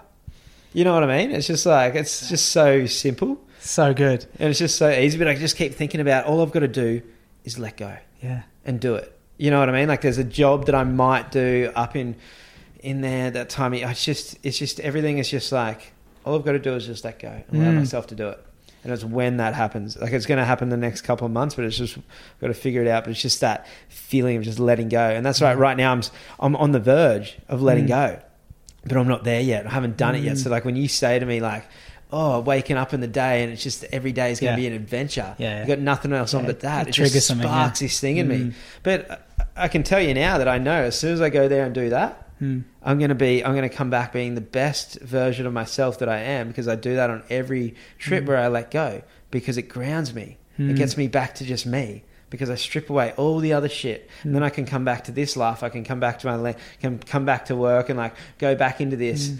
and really look at it like you know without that attachment, without that um you know fear like Mm. you know and then and then you know like you, you do that and you're in such a good space and then six months a year later you're like Phew, Mm. I need another trip to ground myself again you know Are your trips? Do you find the way when you go into like planning and dreaming about the trips that you do, are they progressively getting more and more daring? And if so, like, is it constantly a challenge for you to keep pushing and it. getting gnarlier with what you do? um n- nah oh yes Yeah, I I wouldn't say more daring. I'd say more comfortable. I I say I've done a lot of the daring stuff, and I Mm. still want to do some really daring things. So, like, I've gone out and like you know done some survival trips before. Mm. You know, you know what I mean. So I was like, oh, this is going to be a bit daring doing this. Oh, can I do it? Yeah, I've done it before. I can do it again. Oh, it's going to be fun. And then it actually was like, oh, learning that there's some solace, some water, there's some shelter there. Mm. You know what I mean? Suddenly took all that out and just got me excited about Mm. like oh now that it's like the challenge it's still going to be challenging it's still going to have to catch fish every day but now it's like i can just play Mm. you know what i mean like when you're in Mm. survival trips it's like you don't get as much time to play Yeah, right. you know because you're looking after yourself and it's challenging and you're growing and everything but like the thing is just being on an island by myself and just like meeting people and experiencing um, that solitude and then being able to adventure with rent because you, you're putting yourself in a traveling lifestyle where you're a traveler so you're open to experience and, and Mm. meeting people and then any yacht you know there might be up to like 10 yachts anchored in there in one night with like two or three people four people on a yacht you know? Mm, so it's like you could have nights where there's 30 people sitting on the beach having a fire you know and you're meeting these people that have sailed from someplace around the world someone from the mainland someone from tasmania you know what i mean? Like s- this boat's come from france y- you Mm. know? It's just like so that's what i'm excited about but i don't see it as dare that trip daring. I just see me that's really in my capable level. Mm, you know what i mean? I don't Yeah. see any of it as a challenge really. Mm. Where before I was looking at it like, oh, I've got to like find my water source, Yeah. do this, and like it was a challenge. I was like, I was ready for it, Mm. and now like learning this, I'm like, whoa, Yeah, actually, I can do this. yeah.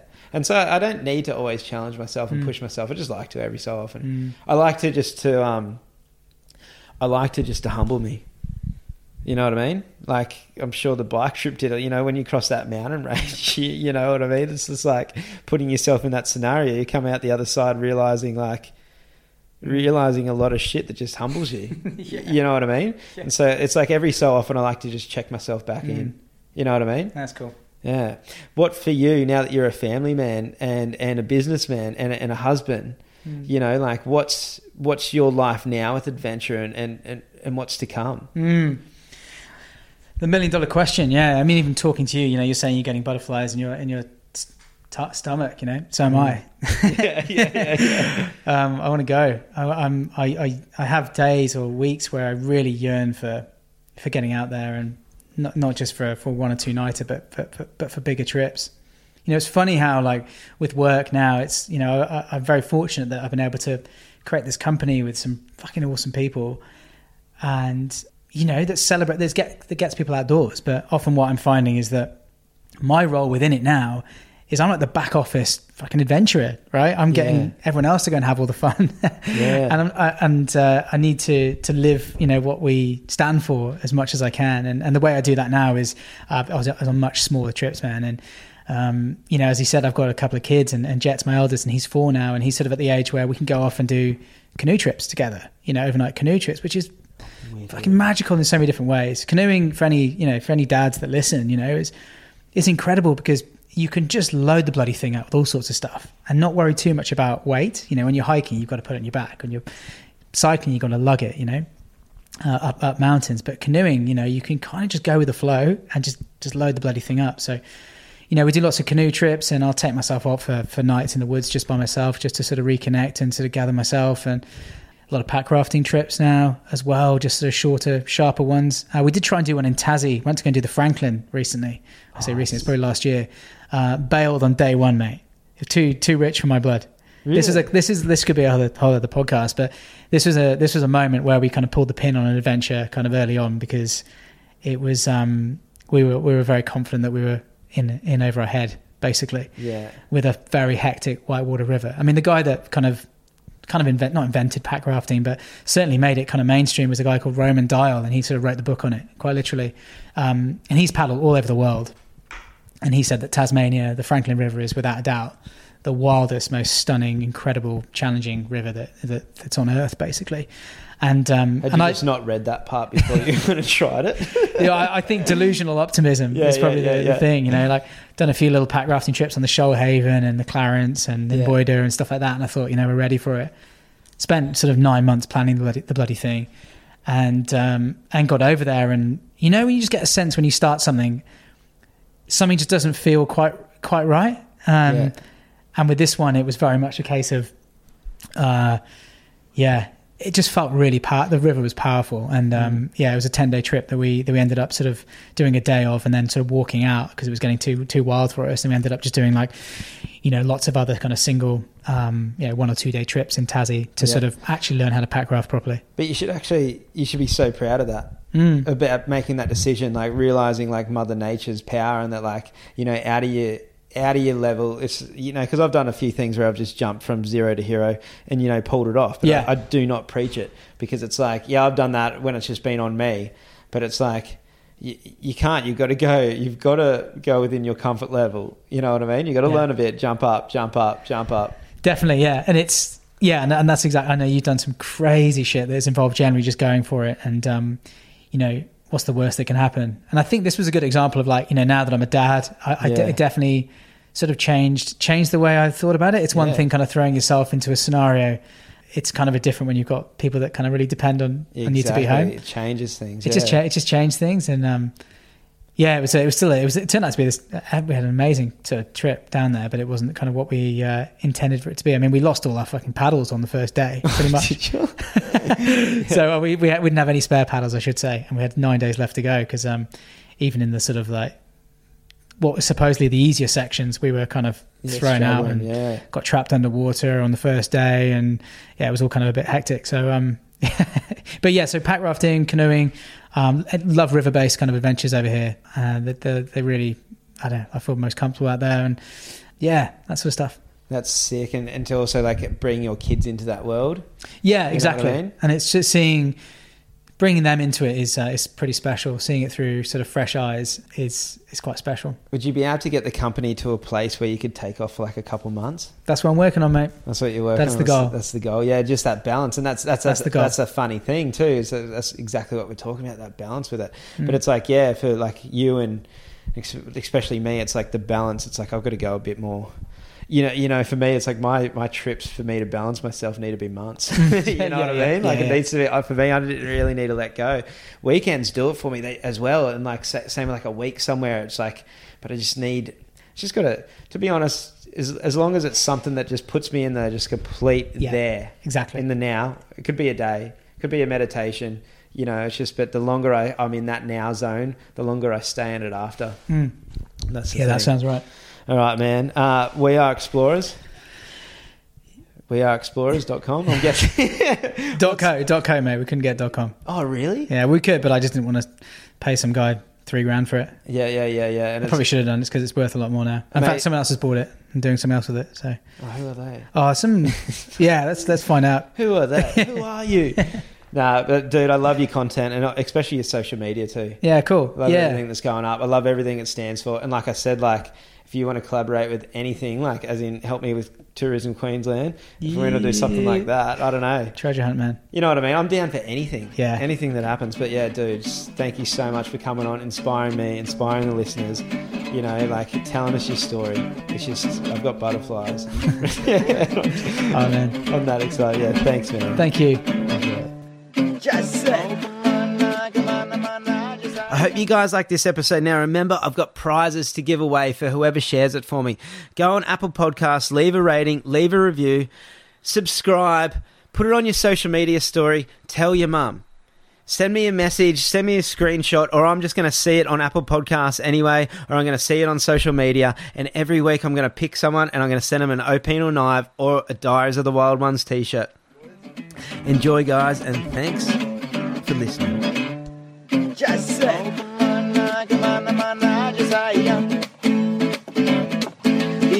kadarnya karena sayang. Dari apa